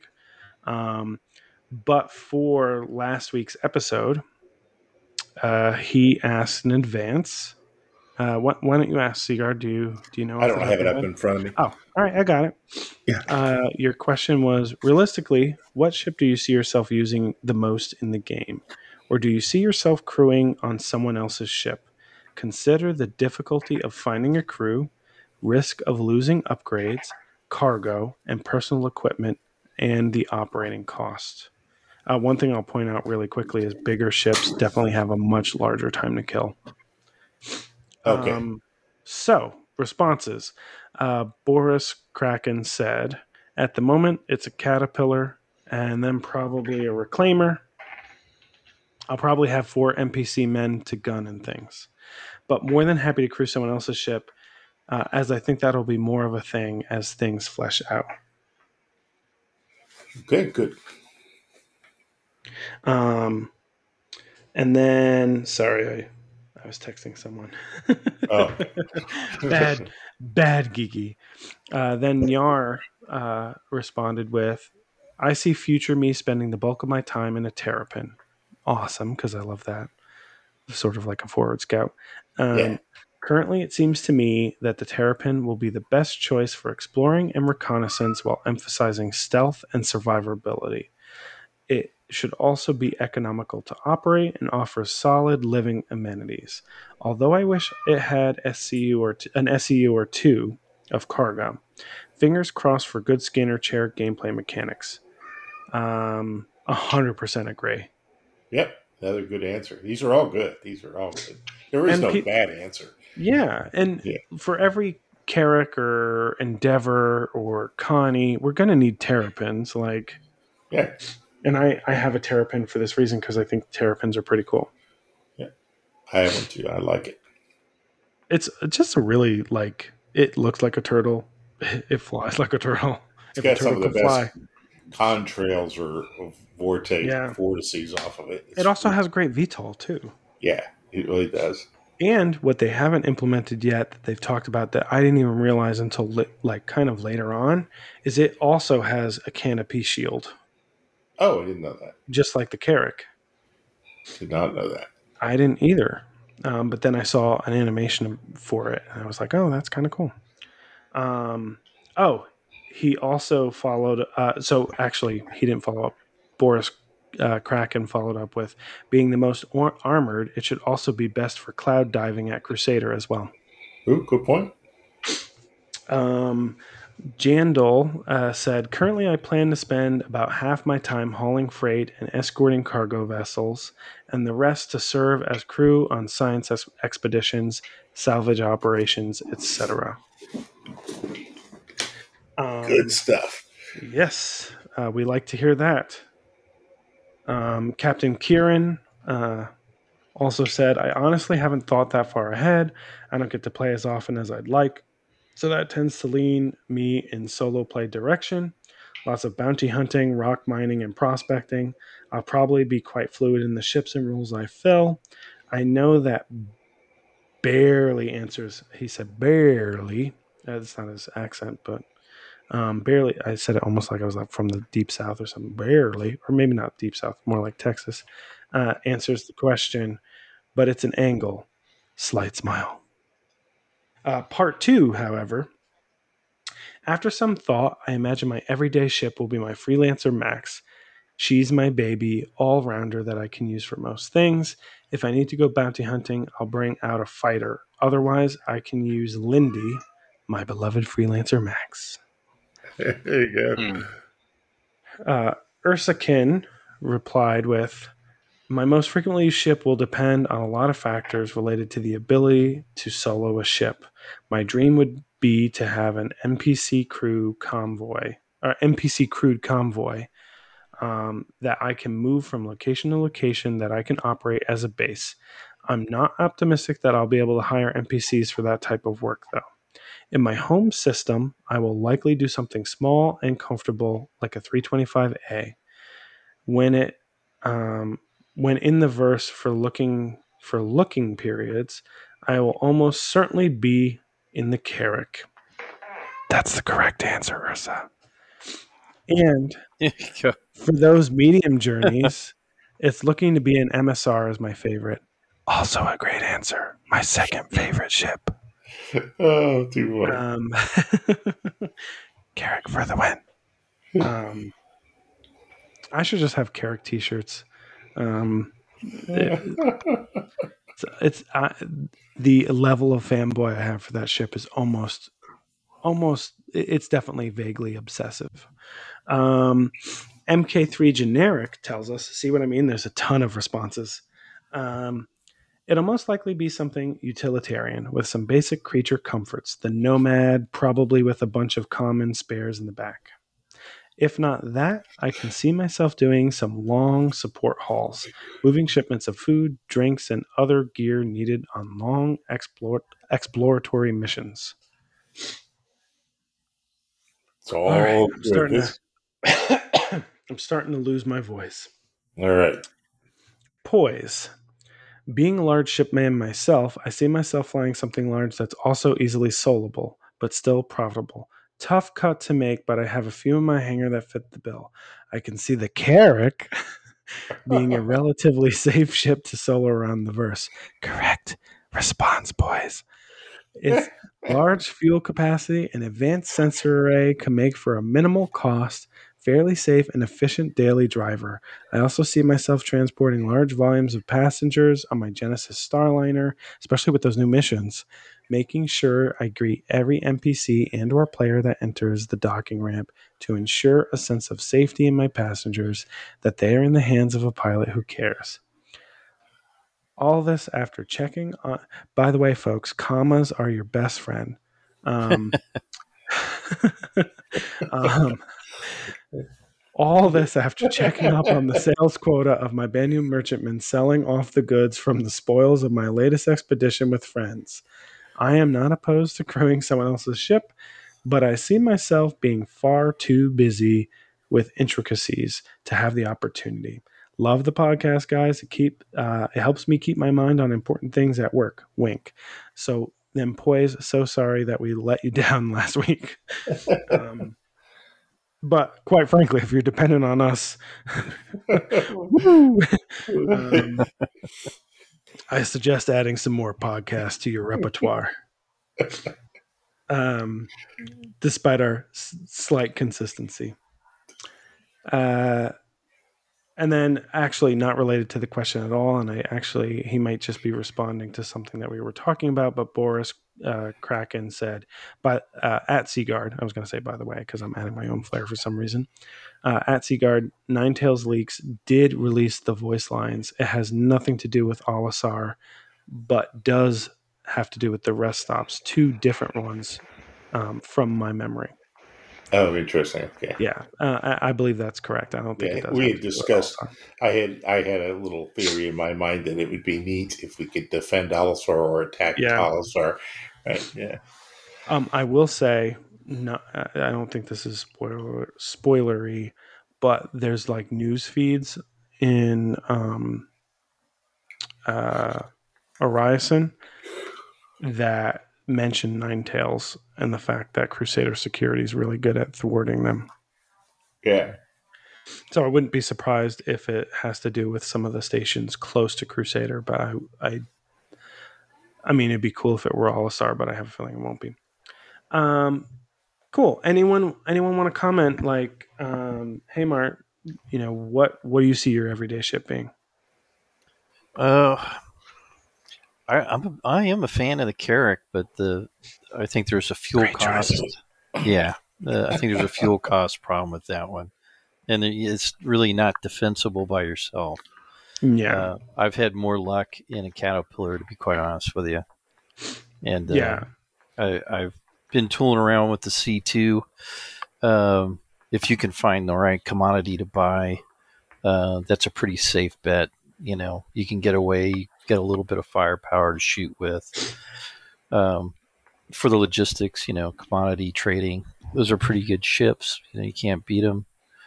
Um, but like I said, I, I'm kind of all over the place. Half of it's logistics, commodities, trading, things like that, and the other half is just tooling around, blowing up stuff uh, when the the need arises. yeah. So you got to. So you know, I don't know as far as other than those kind of ships, the uh, you know, take your pick of the Vanguard uh, line of ships, the Sentinel or something like that. I'm not a big fan of it. The Harbinger, I think, was the other one. Uh, now, are you Are you someone who's more likely to fly solo or with a crew? Uh, to be honest with you, flying solo seems to be a little bit easier. But I mean, I I have flown quite a bit, just being a gunner or having somebody gun for me. Uh, it, it's always you know when you when it's convenient, you know, if you got time uh, to play, and there's somebody with you that can gun for you, that's you know grab a turret and that's fine. But uh, if I only got an hour, I'm gonna always go solo. Yeah. Yeah. I, I think that's the rapid play. It is easier to go solo. There's no doubt. Well, you don't have to wait. You don't, you know, hey, meet me here, and that's 15 minutes, and Yeah. you know, and then you know, if you're getting on somebody else's ship you don't really know, and Yeah. they take off, and all of a sudden they don't even have half the components on their ship like they said they or thought they did. You know, then Yeah. it- so it- Plug it's a for joining an org. yeah. yeah. So it's just a matter of how much time you got is what it Yeah. boils down Yeah. to. Yeah. And I, I, feel like think it's gonna uh, planning. I do think that uh, there's a originally. I think when Chekhov and I first started, we were both kind of set on playing Tuesdays and Thursdays, and we kind of got on at the same time, and and then we we joined an org together, and then we ended up at this org together. Um, and I think I think as a as trying to run as a crew, I would like to do that personally, either as a crew member or as the captain, and have crewmates underneath me. You know, maybe once or twice a week or something, and set a regular schedule so I know I have someone to play with when I get on. Um, and then, and I could be either the crew or the captain. I wouldn't care. Um, you know, just common play together. And then for solo play, I'm like you. It would be, you know, I would limit myself though to a ship that's generally a one person or maybe the max like a freelancer. You know, where you can fly it once, uh, one person, pretty effectively. Well, that's part of the excitement of you know taking a carrack and filling it up with cargo by yourself and hauling butt to the to Hurston or wherever you're going to go to sell it. Yeah. You know, there's that's the the danger of, of doing it, but there's a, a huge reward if you can pull it off. Right. You know, I think the Hull B and the I think the Hull B is going to be a great one for that.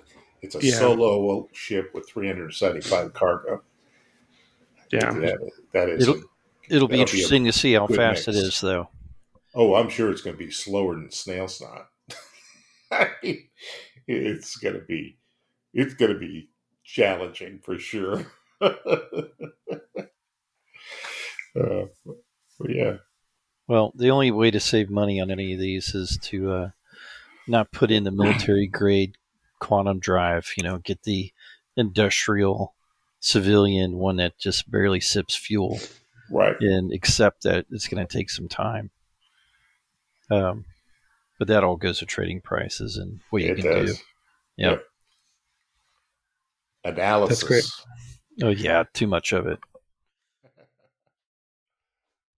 Um, Chekhov, what about yourself?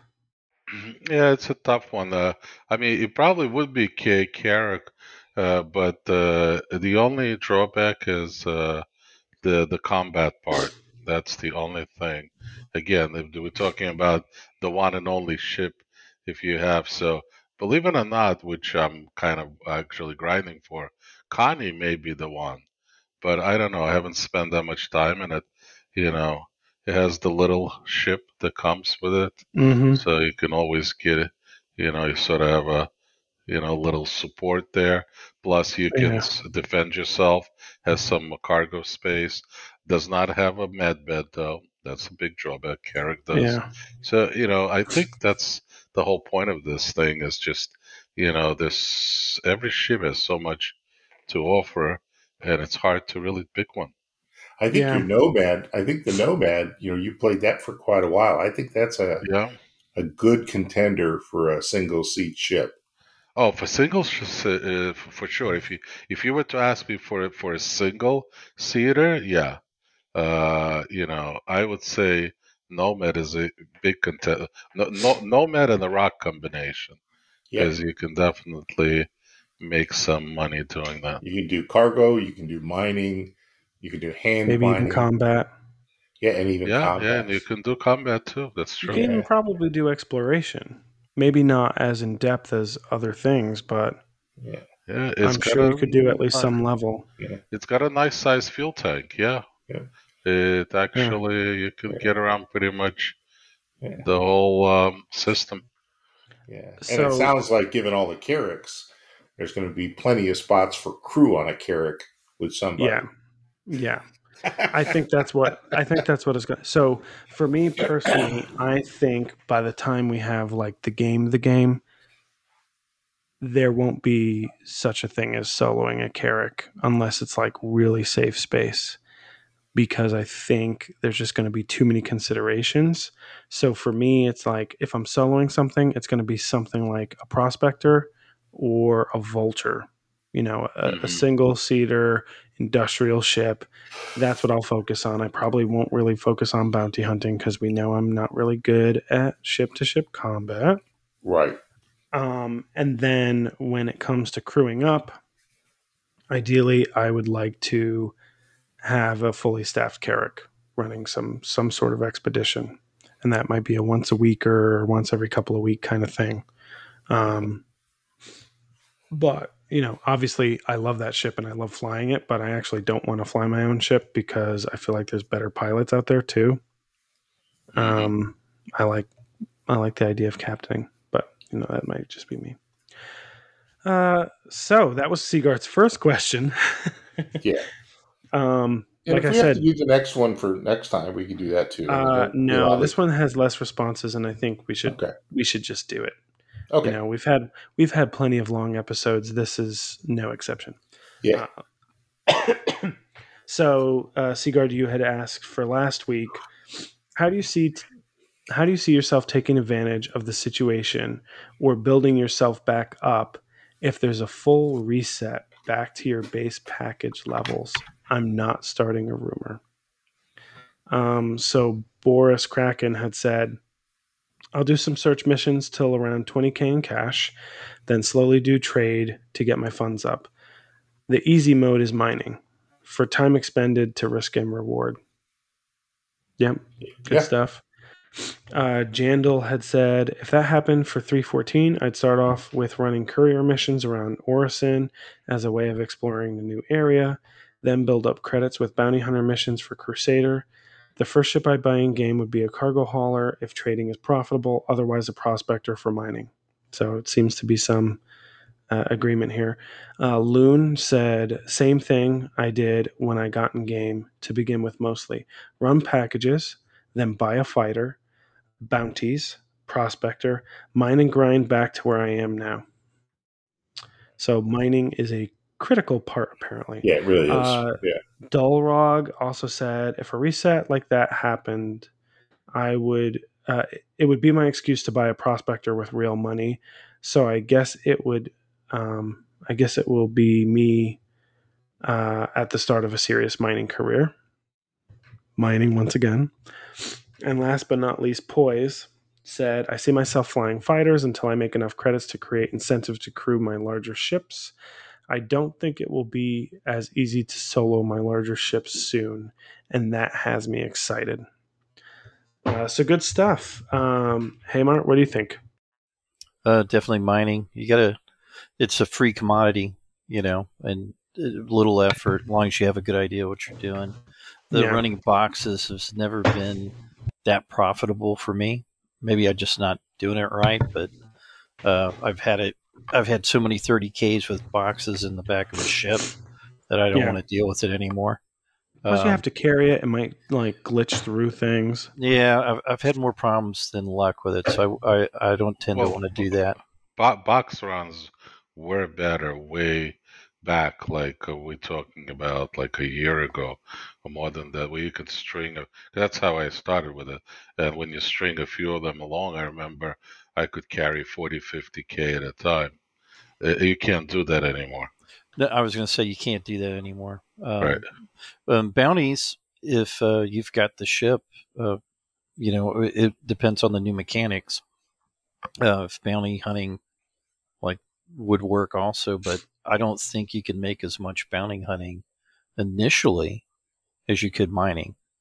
So I, I would tend for the mining first, and then maybe bounty hunting to break it up, and then um, Mhm. once you get a once you get a million in cash, uh, start trading, and that's where you normally make your big money. You know, unless you're Mhm. just lucky to get quantanium every time you go out mining. So Yeah. I think that's kind of the plan for me. Uh, guard of the sea. What about thee? Yeah. So interesting thought I've had around um, cargo running or box running. One person, yeah, box running kind of sucks, but four people doing box runs together and sharing the profit could actually do really well. So you you share the mission. You have four of you. So one guy, you know, three of you are always running a box, and if one of the boxes happens to be really far away, when the other two get back, the fourth guy send you know they choose a mission and all four accept it but those three guys run off and complete the mission till the other guy comes back.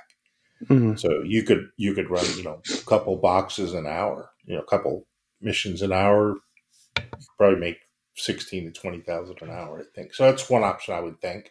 Um, certainly for me I will probably um, uh, I will probably do cargo running from the bottom up because I tend to like to take out the Aurora, you know, and then get my Aurora CL, and then you know get my way up to my Nomad, and then you know, and then I'll get bored somewhere around there and actually just break out, you know, the Carrack or something silly. But that's why I never make any money. Um, I think I think that uh, we've had a couple examples exactly it. Start with, you know, start with some basic missions. Get yourself in the ship that's viable, like the Nomad. Then work to get a rock, which I already own. So I will take the rock um, when I can when I can afford to to do it. I will take the rock, put it on the Nomad, and go mine, and keep working myself up to I can get some better cargo on my ship. I'll start with actually low grade cargoes first, like you know uh, aluminum and then titanium that are plentiful and easy to sell, low profit, and then eventually get myself up in something like Laranite. So Mm, cool. Um, Monsieur Chekhov.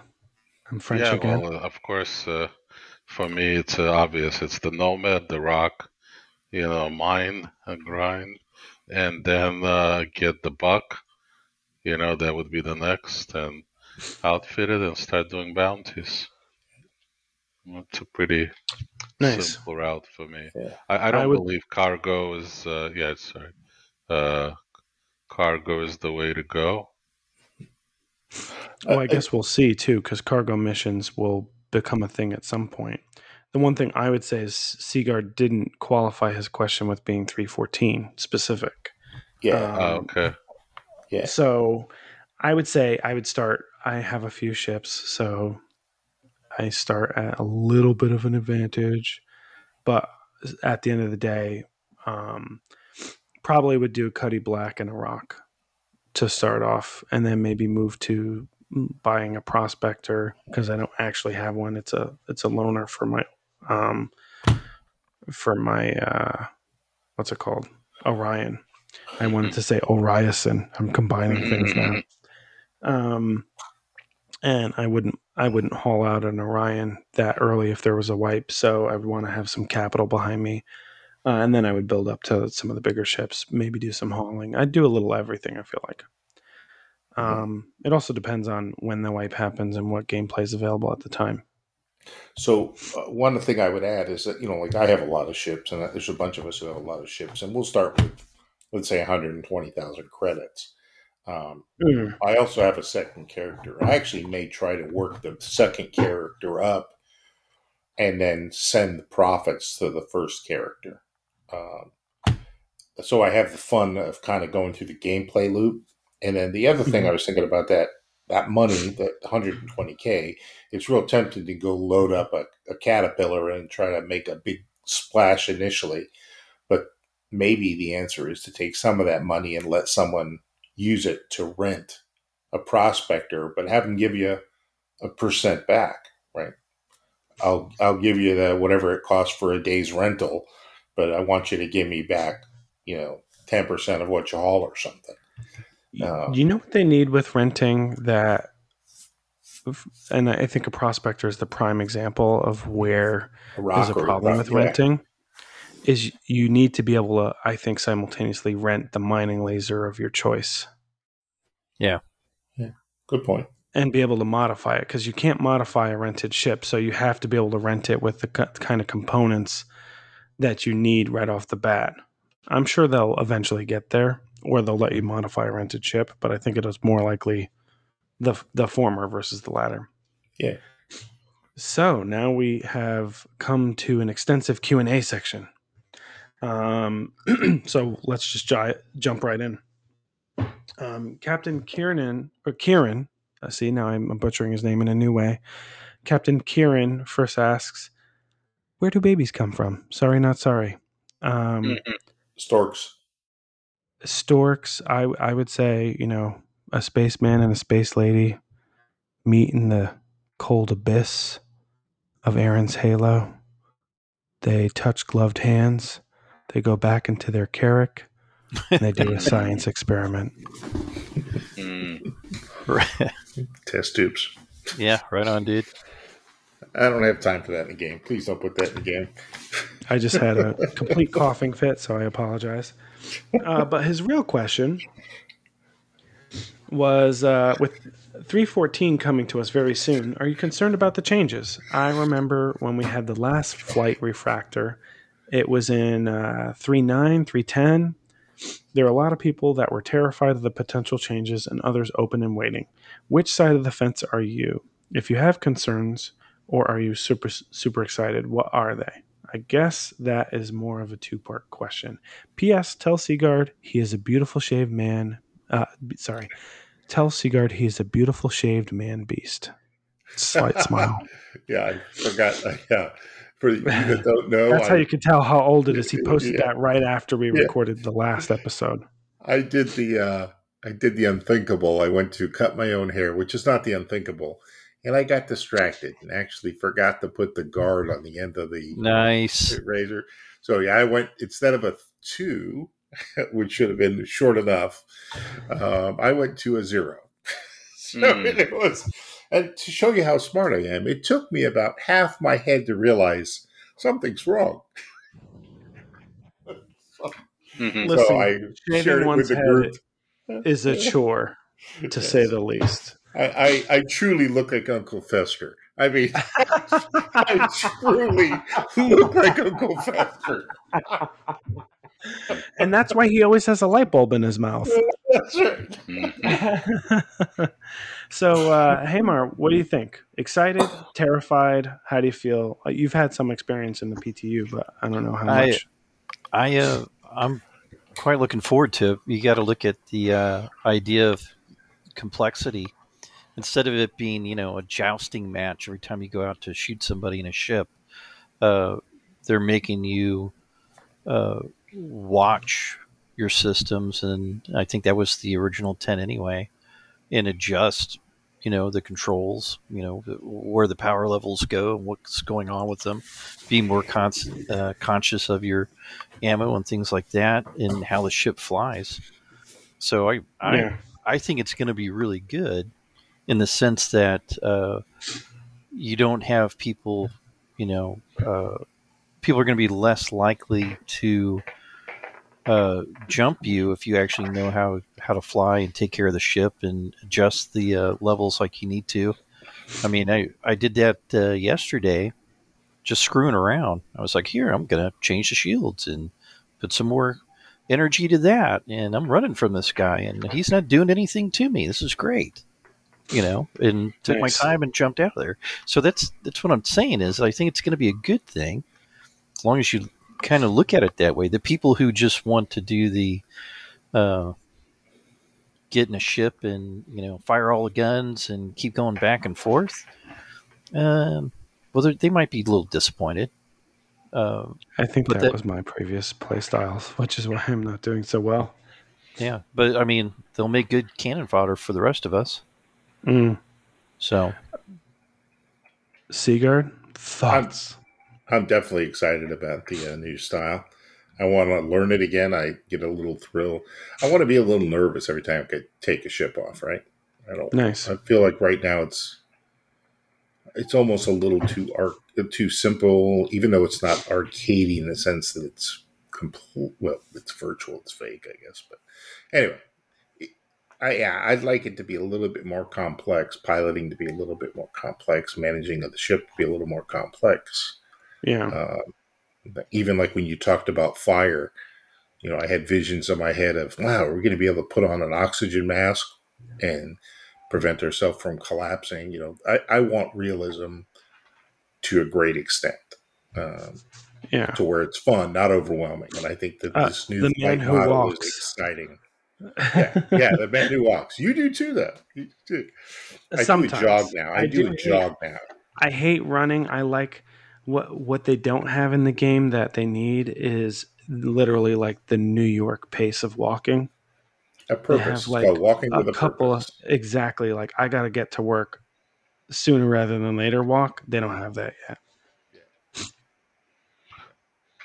Um, Yeah, Chekhov, what do you think? I don't know. You gotta. Um, so a, a- a couple of things, and uh, I uh, I'm all for you know realism, but you know how most games offer you like the beginner, novice, and advanced, or you know like a baby steps kind of thing. This game doesn't offer you that, uh, and uh, maybe it should, right? So because some of us, or well, I mean most of us, like different type of play. You know, where you know Sigurd wants the complexity, you know, and taking off the ship, and you know maybe you know wants to take 30 minutes to take off because you do have to be precise and you have to make sure everything is in place. Whereas other players may just want to get out there and do simple you know shoot 'em up kind of stuff and not worry about the capacitors and components. So uh, you know maybe there has to be different type of play and it doesn't i'm not talking about the real like beginner selection. I'm talking about maybe uh the, the type of ship that you take out Yeah, the the area that you engage in you know sort of like a little sandbox somewhere uh, that it's easy where you know if you don't like it just don't go there you Mhm. know also a big thing for me is uh, to be able to have all this you need to really be able to provide hot swappable components you know because if i can't you know adjust my strategy based on whom i'm up against without having to go back and land and then start changing components that's a big problem. And even the components that are adjustable the way the HUD is is designed now it's also not very friendly. So uh, you know for this really to be a viable and interesting play for me i mean i would definitely have to get a complete like HUD overhaul. So you know when I, I don't have to scroll f and go look up and down. By the time i figure out how to adjust my shields i'm going to be dead you know or or boost my power or overclock. You know everything is very uh, and again i'm not talking about binding uh, you know buttons to all your controllers because we really shouldn't be doing that if you're talking about realism and really immersive play that should all be you should all be able to do that on your hud uh, so Yeah. that that's Right. not there the hot swappable components are there so bringing this complexity in without giving us that i'm not sure if it's going to be very enjoyable Think So- think of how good it would be if you had a multi crew and one guy's doing all that Yeah. stuff for you. Yeah. So if if I could chime in a little bit, I, I don't think you're going to get hot swappable components for a single fighter ship. I just don't. There's how you're going to carry them. That that it's definitely not going to be the realism that that Chris want Chris Roberts wants. I'm, I'm we're Yeah. on first name basis, Chris and I. yeah Um, well, that's true but, so, yeah if the like- co-pilot leaves okay Well, that's, That's what I was going to say. What Seagard was emphasizing, which I think this is what is making it more interesting. I think this is what brings in why it's better or why it could be more viable to be on a multi crew ship. Um, because I think in the new world, and we're going to have to test this out. I think a new world in the new world, a fighter versus a Carrack, even even a torpedo boat, or, or not a torpedo boat, but maybe an Eclipse versus a Carrack doesn't stand a chance because someone could be managing the shields. People are using the turrets. The turrets are a lot better now because they have more capacity. it's a viable, dangerous ship, and they changed the shields a little bit so that um, And- and They someone have is zones. operating the scanners exactly. And, locate like- that stealth ship. So, Right. and, and the other thing that I sort of hinted at earlier is one of the things that they talked about, and the the vehicle teams will be on Friday, and they might highlight this more. Is they're trying to get to the point where the vehicle serves the purpose it's intended to. A cutlass, despite the fact that it's pretty multi-use, still is not intended to be a solo fighter ship. It's intended to be crewed by at least one other person. Um, the ideal crew is one other person. I could Right. see if you're in system, there's no reason not to have three because you don't need to log out in your beds. So that means you've got the uh, pilot manning. If you just say you do default loadout, they have laser weapons, they have ballistics. The ballistics can run out, so you have to time the ballistic use right because they run out faster. The co pilot can be adjusting the um, the different uh, capacitors and simultaneously being the missile spammer. And then the turret gunner is also hitting targets, whether it's behind you or in front of you, they're hitting targets. That makes the, the Cutlass a more compelling ship than me just flying it by my own. Yeah, And so I think that's what we're going to see. Um, I, I get that, but then where are we going? That means that the solo player are gonna be way disadvantaged, and there's just like no But- point to being a solo player. No, this there it's not that. It's that your decisions have an impact, right? So they're trying to get to a point where at the very least it's an equal fight with same number of crew, same number of ships. So if you have 3 crew for a ship and 3 fighters, you should be at an equal playing field. And each ship Yeah. should have its own balance. Like, you know, a Connie can lob uh, as many missiles as it wants. It has some strong cannons and it has two turrets, but it's not as maneuverable as fighters. So it has blind spots. You know what I mean? So I think they're getting towards that balance. It's it's definitely going to be growing pains until they really figure it out. But we have so many ships still to come into the game that we don't even know. That's true. right? I, I just hope they keep the, the single player game somewhat balanced too, Because I think I, they will. yeah, I hate to see I think they will. even looking at us as an org, you know, we're all on, but rarely do we fly together because of the, you know, just simple logistics. Oh, wait for me. Well, we don't have time to wait. Just want to get out there and Yeah. start doing stuff, you know. Well, in an interest of time, just given we've got more questions, uh, Jandal asks a similar question. He said, with capacitors, missile operator mode, and an update to scanning and stealth, 314 is bringing huge changes to space combat that will require relearning much of what we've become familiar with. Physicalized components and armor will likely bring the same thing next year. Do you think it's worth putting a lot of time and practice into combat skills? Absolutely. What do, Yeah. what do you think, Henry? Oh, you. It's like riding a bike. You know, you, Mhm. you learn the basics and you can always ride, but to be able to do the jumps, you got to practice the jumps. And then when you get Yeah. a new bike, at least you have a basic understanding how to do that. And then you keep going. You know, you Yeah. practice with a new bike. It's the same theory. You get it. You know, they switch the uh, the flight model up. Well, you already know the basics of it, so you keep doing it. That's how you get better. So yeah, I think Yeah. continue to practice. Yeah. Um, Seagard, you sort of voiced it. Any anything else to add? Yeah, I was going to say absolutely. I think that the crew drills, like uh, you know, even though we do them, and it's kind of it's just it's kind of simple, but the convoy practice alone is good to practice. Now you just have to do it with a new type of handling system. But the things we learned are actually a little bit more sublime than than I would have expected.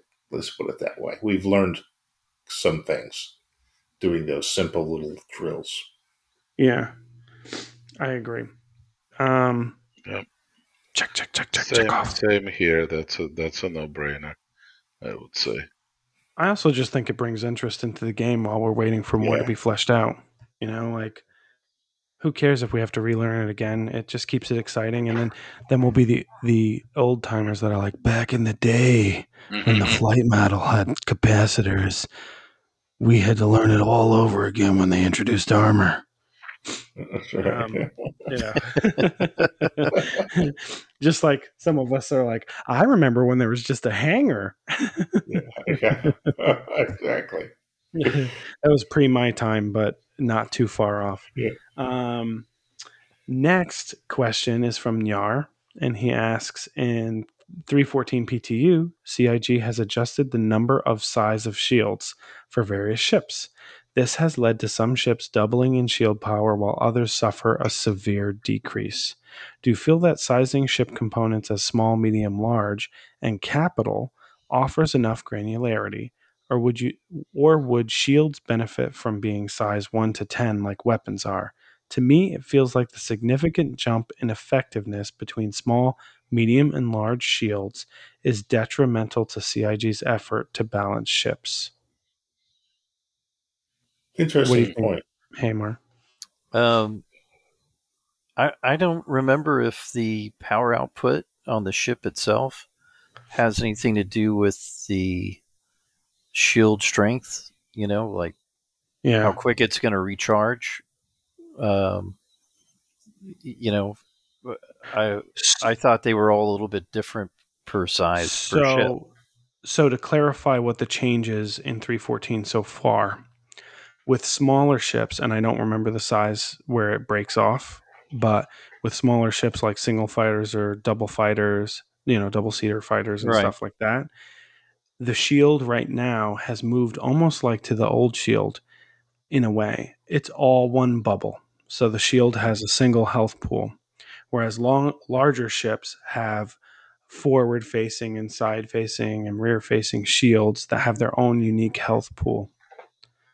And so when you lose shields as a fighter, you lose shields. Um, whereas when you might lose a forward facing shield on a larger ship, but you can, you know, turn and steer in a different direction and then have a, a, a side facing shield facing the enemy aggressor. Well, yeah, I I think it sounds appropriate. You know, I mean, little ships are supposed to have huge shields. It's supposed to I be agree. the uh, you know the first two seconds is stopping bullets or whatnot, and then uh, you're supposed to fly away. You know, or or Mhm. combat it or maneuver or whatnot. So Yeah. I don't really have a problem with it. I think it's a good idea. I, I, I agree. Um, Mr. Seagard, what are your thoughts? Yeah, I I think um, I agree. I think that in rare cases, based on extremely high cost, maybe ships could be purchased that had the style. Small ships could be purchased that had the style equivalent of the large ships. Um, but the cost would be extremely high because it would be a luxury um, or extremely high performance system. Um, and I think that even ships might be modified at some point to have that. But again, it would be very cost, very costly and hard to achieve.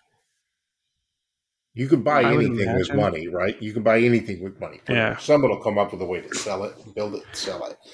So I would imagine, just guessing, two things. This also maybe changes the dynamic of something like a Banu Merchantman, or not a Banu Merchantman, uh, Banu Defender, which has a different type of shield. And then the other thing I would say is this might be a differentiator from the standpoint of the larger ships might have much more easily targetable uh, shield emitters. right, right, yeah. Uh, Chekhov, what are your thoughts? Well, uh, you know what my thoughts are. I was very, very much preoccupied because my all of a sudden I lost my crime stat. It went away, and I don't Mhm. know how that happened. So now I wasted the whole trip to Grimhex. So You're at because of that- Grimhex. Yeah, no Grim- Oh, yeah, notification. Grim Hex doesn't have. Yeah, that's why you no, lost no, it. no, no, no, no. I'm back to PO. I have no crime stat. I Oh. don't know Oh, interesting. No idea. But anyway, I'm because of that I missed the question. Oh, uh, shield changes in 314, smaller ships have bubble shields, so it's one shield health pool. Larger Mhm. ships have different facing shields. Like, dislike, how do you feel? Thoughts, feelings? Um, unfortunately, haven't tried it yet, but um, I I know you you guys have tried them, right? I mean, it's uh, I have not tried it yet. no, yeah. So I don't not not sure. I mean, I'm not sure what the ultimate effect of that would be. So, but uh, um, To Yeah, me, it sounds say. appropriate. To me, it sounds appropriate. And Seagard also mentioned sort of having the ability to customize a little bit. You know, the thing that Nyar mentioned that we haven't really addressed is that shields could potentially, like he thinks, in other words, just like our weapons, they might have Mhm. more. They might we might be more successful if there's a yeah, more finer gradation. I don't disagree with that. I mhm. do think fighters should have weaker shields because, quite frankly, their whole advantage is speed and maneuverability. Um, and I think bigger ships, like for instance, I know I b- come back to it, but that's because I think it's a lone explorer, a Carrack, um, should be be able to pretty much defend itself with its weapons and shields unless you're outclassed by something big. Yeah, yeah. No, that that I Um, would agree with. That that's for yeah. sure. in real life, I will tell you that you know things like an airplane, things like a tank, uh, even a tank. I mean, we all knew as the crew anything that hit us that Yeah. could it either couldn't kill us and couldn't hurt us, or it was catastrophic. It's Yeah. one or the other, isn't it? Yeah, we are. We were, and I, I think airplanes are the same way, right? You either have the ability to hit an airplane that has all these electronic, you know, evasion and um, uh, ECCM systems and all that, or you don't. And Yeah. um, but when you do hit it, it's rare that a plane survives that hit. A big 747 now would, would not. It would survive something like that. Um, Yeah. you know so i think uh, i think i like the fact that it is very you know if a battleship hits you and a fighter yeah that should be pretty catastrophic Yeah. Um, I agree, and I, I mean, I guess we'll see. Yeah, Some of, yeah. we haven't tested it yet either, so a lot of for science to to be had in the next few weeks. Um, last but not least, Boris uh, Kraken asks, um, and this was clearly last week with the roadmap updates today. Um, with all server meshing stuff due for completion at the end of Q3, CIG must be confident that they're on the right track to put it on the roadmap at a late stage. What do you think we might see at Digital Citizen Con and then in, for Q4? Uh, Hammer, what do you think? Uh, what month is that going to be in? Uh, october Digital Citizen Con will be October. Yeah, I, I don't think we're going to be too overly impressed. You you you might see like an example of server meshing, you know, like a very small one, uh, Mhm. where they can showcase that it is happening and these are the things that you get with it. But I don't think you're going to see like we've got a thousand people. Look, they're all playing the same server. Uh, Um, yeah, I, I agree yeah. in that point. You, you'll see something smaller. I think that'll be equally as impressive, you know, to showcase the technology because that's usually what they do. Um, yeah, And then uh, I think those are the, that'll be the biggest thing to see. You know, yeah. um, you know, of course they have a new ship or something else, but that's the usual. But yeah, What, what do you think, Seaguard? i'm going to go out on a real big limb here and i'm going to say something really crazy but i'm thinking we're going to see a new system complete really. done yeah For Q4 or for Citizen Con? I Yeah. mean, Citizen Con happens at the beginning of Q4. Yeah, I think we're going to see a new system completely generated.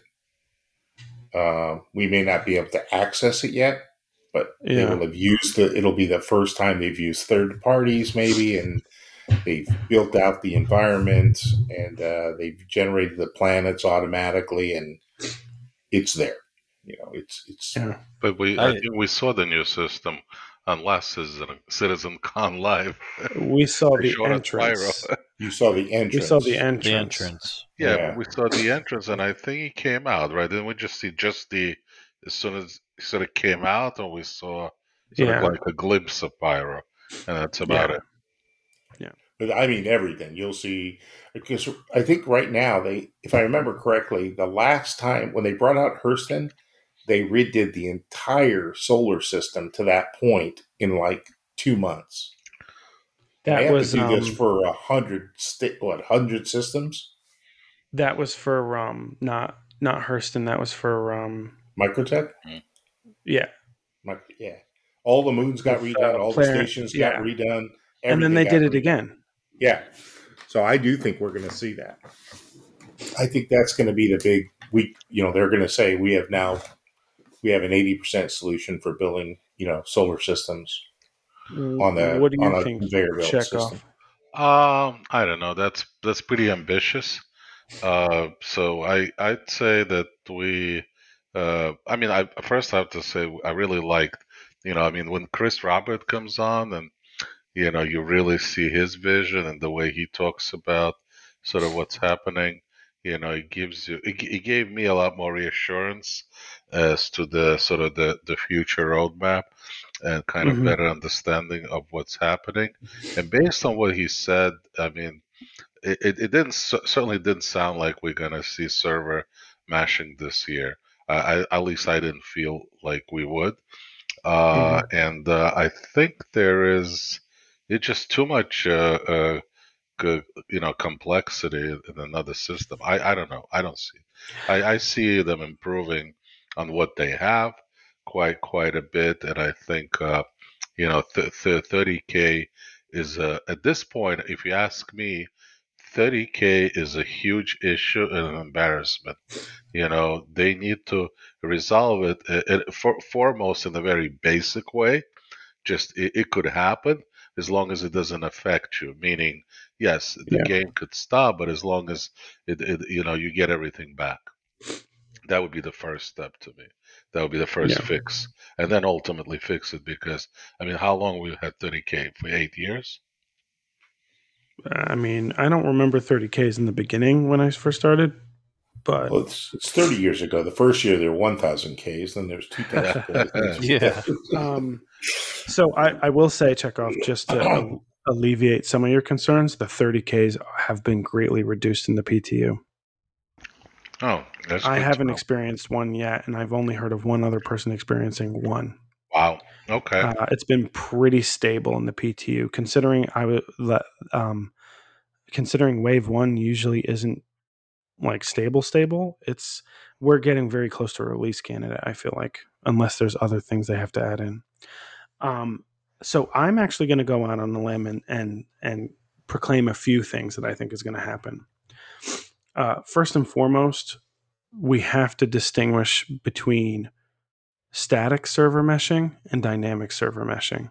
So, for those who aren't aware, static server meshing is essentially mapping a server to a location, but it's always that server is the location, and then there's the communication from server to server to move entities from one server to another seamlessly so that you don't feel the difference. Dynamic server meshing says, you know what? We're doing IAE. It's going to be held this year at Crusader there are a thousand people on Orison right now. So the different um, spots on Orison where people can be, they're going to be split up into different servers based on the volume of people in that area so that we're reducing how many entities are on a server. Um, and that can scale to anything as small as a room, could be an entire server. Those are two different things. I think a lot of what we're seeing in the server meshing language, particularly the new things that have been added for Q1 of next year, actually sound like dynamic server meshing versus static. I think we will not have server meshing this year. I wholly believe that won't be the case. Or if we do, it's the very end of the year. But I do think we will have a test of server meshing. So there's a lot of a lot of news that we're actually going to get a jump point very early, potentially next patch. The jump point will not take us to a new system. It will take us between Microtech and Hurston. That's what the data files say. I think that will be the first test of server meshing. And I think what they're going to do is put Microtech on its own server, and the jump point will facilitate server to server communication. That's what I think. So that's the first thing. And I think we may see that next patch, like 315 or somewhere this year. Yeah, Um, that's I think a Citizen lot. Con will show off more Pyro, even though we won't get it till Q1 of next year. Uh, I think we'll, so. I think what'll happen is we'll probably get something starting at Orison. The mission will take you through the jump gate into Pyro, and then you'll get to see different sites in Pyro. Because if you can imagine, by October we'll have seen a, a snippet of Pyro two years ago. I think this Citizen Con, they're going to try and do something really showy because we didn't have one last year. I think there's a strong possibility that we're there. Maybe the PU will take a back seat in favor of Squadron 42. But who knows? Yeah. That's a That, good that I point too. actually agree with you. Squadron 42 has to come out. especially because this has been such a building year with the exception of this patch which i think is one of the best patches since 3.0 3.0 um one of I, i'm not saying it's the complete but that's what i think is going to happen. And i don't think we're going to see too many game changers this year. I think CitizenCon will see the game changers for the beginning of next year. Yeah, I think also from financial standpoint, Squadron 42 has to come out. I, mean, it would be really helpful to have it out um, sooner Yeah. rather than later. But that's Yeah, just my I'm guess. Who the hell forward to knows? Yeah, and Um, we'll definitely wrap this up considering we're in third quarter and Bucks and Suns have are basically tied. well, all right, uh, we'll speed it up. So, if you do have The guy who- questions, the guy who joins 45 minutes late. yeah, and now wants us to wrap. Now wants us to wrap it up. That's right. Um, if you do have questions, uh, comments, things for science, responses to Seagard's questions for next week, you can submit them by emailing us at readcastsc at gmail.com, DM our Twitter handle at readcastsc, submit a message through Anchor or on our Readcast Discord, and or text slash send a voicemail to 646-783-8154 couple things to note before we actually close the episode. I'm I'm pulling the sea guard right now. Um, we actually got an update from Kilgore on his That's bike track. Um, Our favorite pirate. and so uh, I wanted to update you guys on his journey. Uh, so first of all, let me see if you guys can hear the video that he uh, played for us for me. He submitted it. Oh, I actually have to turn the volume up on my phone. Let's see if you guys hear that.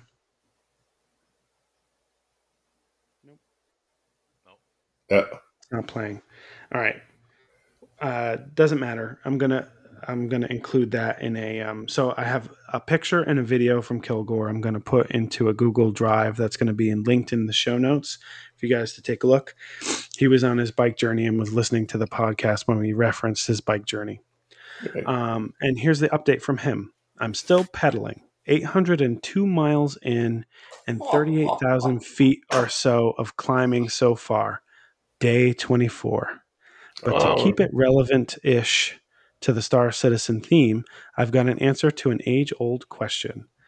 What would it look like if the Union Army mounted size 1 Gatlings to a dinosaur? Um, and this is a photo that you'll see in the Google Drive that I link in the show notes below. Um, but it's some kind of weird sculpture with a dinosaur, someone in a Union Army outfit, and Gatling gun strapped to it. Nice. oh, uh, I'm, I'm glad for him. I'm glad he's doing good Yeah. and safe. And and so uh, he said, "Glad to know I can get love from those I would hmm. otherwise be robbing. Heart you hmm. Care Bears too, Kilgore." And then I actually responded to him saying, "Like, hey, can I throw this on a Google Drive for our listeners to look Yeah. at?" And was like, "Sorry, I was on vacation last week, but we're talking about it tonight." He said, "Yeah, man, go for it." And then he said, uh, and I asked for an update, and he goes, "Day thirty-six, twelve hundred and seventy-four miles, forty-seven thousand feet." made my org org oh, I can't talk anymore. Made my org mates stream me, um, stream them walking around Orison. It's type two fun for sure. Look Oh. forward to next episode. So Kilgore, so happy to hear the updates. Yeah. Keep them coming. Uh, we'll keep adding to that um, to that Google Drive if you send any more pictures. Um, we love to hear about how it's going, despite the Yeah. fact that you are a scum of of the galaxy. yeah. But you Very are cool. scum of the galaxy. w- Wait, where's he That's gonna? He's gonna end, end up in New York, or he's going the other way? You know, I I can't remember to be quite honest. Mm. Yeah. I just know it was across the country. Yeah. I'd be Good for him. I can't even ride a bike Florida. anymore. Yeah, be either. Yeah, have to that's cool. remove it afterwards. Yeah, if, if you end up in New York, drinks on me, Kilgore. Yeah. Um, Come to Florida, I'll buy you a Chekhov will come in from Jersey. Yeah, that's it. Um, and then another bit of announcement that I wanted to highlight. Um, it was more than a week ago, but we have, as a podcast in less than a year, um, to my surprise, we have surpassed 10,000 listens.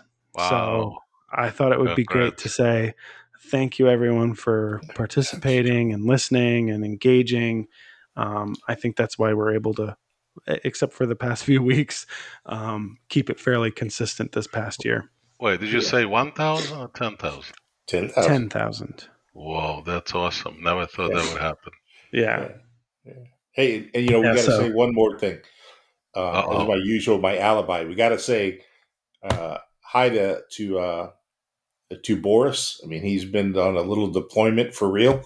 So, uh, oh, he is- yes, yes. right, and uh, and we did talk a little bit the other day when he he watched the race. I think um, when we did the little race with Homington, and uh, it was good to hear from him. Uh, but uh, glad you hope you're doing good, buddy, and looking forward to you getting back. But uh, at least you got something to, to listen to while you're in the golf cart driving around uh, in Australia. So Yeah, best of luck. Yep. be Um, safe. it's funny, to Nu- Nubify is just getting back from his deployment in Kuwait. Yeah. Or he's about to. Um, it's good. So yeah, that uh, that wraps another episode of Readcast. I, I guess uh, you know if you are out there looking for that special org that melts your heart and makes you feel like a Care Bear, um, or you're going to do the countdown with us, then take a look at READ. It stands for Research and Engineering through Exploration and Discovery. We also, ooh, sorry for that. We also have uh, a few Read content creators, so don't forget to watch out for Earth's videos on YouTube and listen to music that Admiral Cody and Calibri are creating. Um, you know, always great, great time. Uh, we do have another content creator I have to add into the show notes, so I will do that as well. Um, but that wraps up another episode. we got Thanks also- everyone for listening. we also got to Oh, thank ahead. Hammer, Hammer, because Of course. he clearly missed his two kids' high school at graduation, given the length of this this podcast.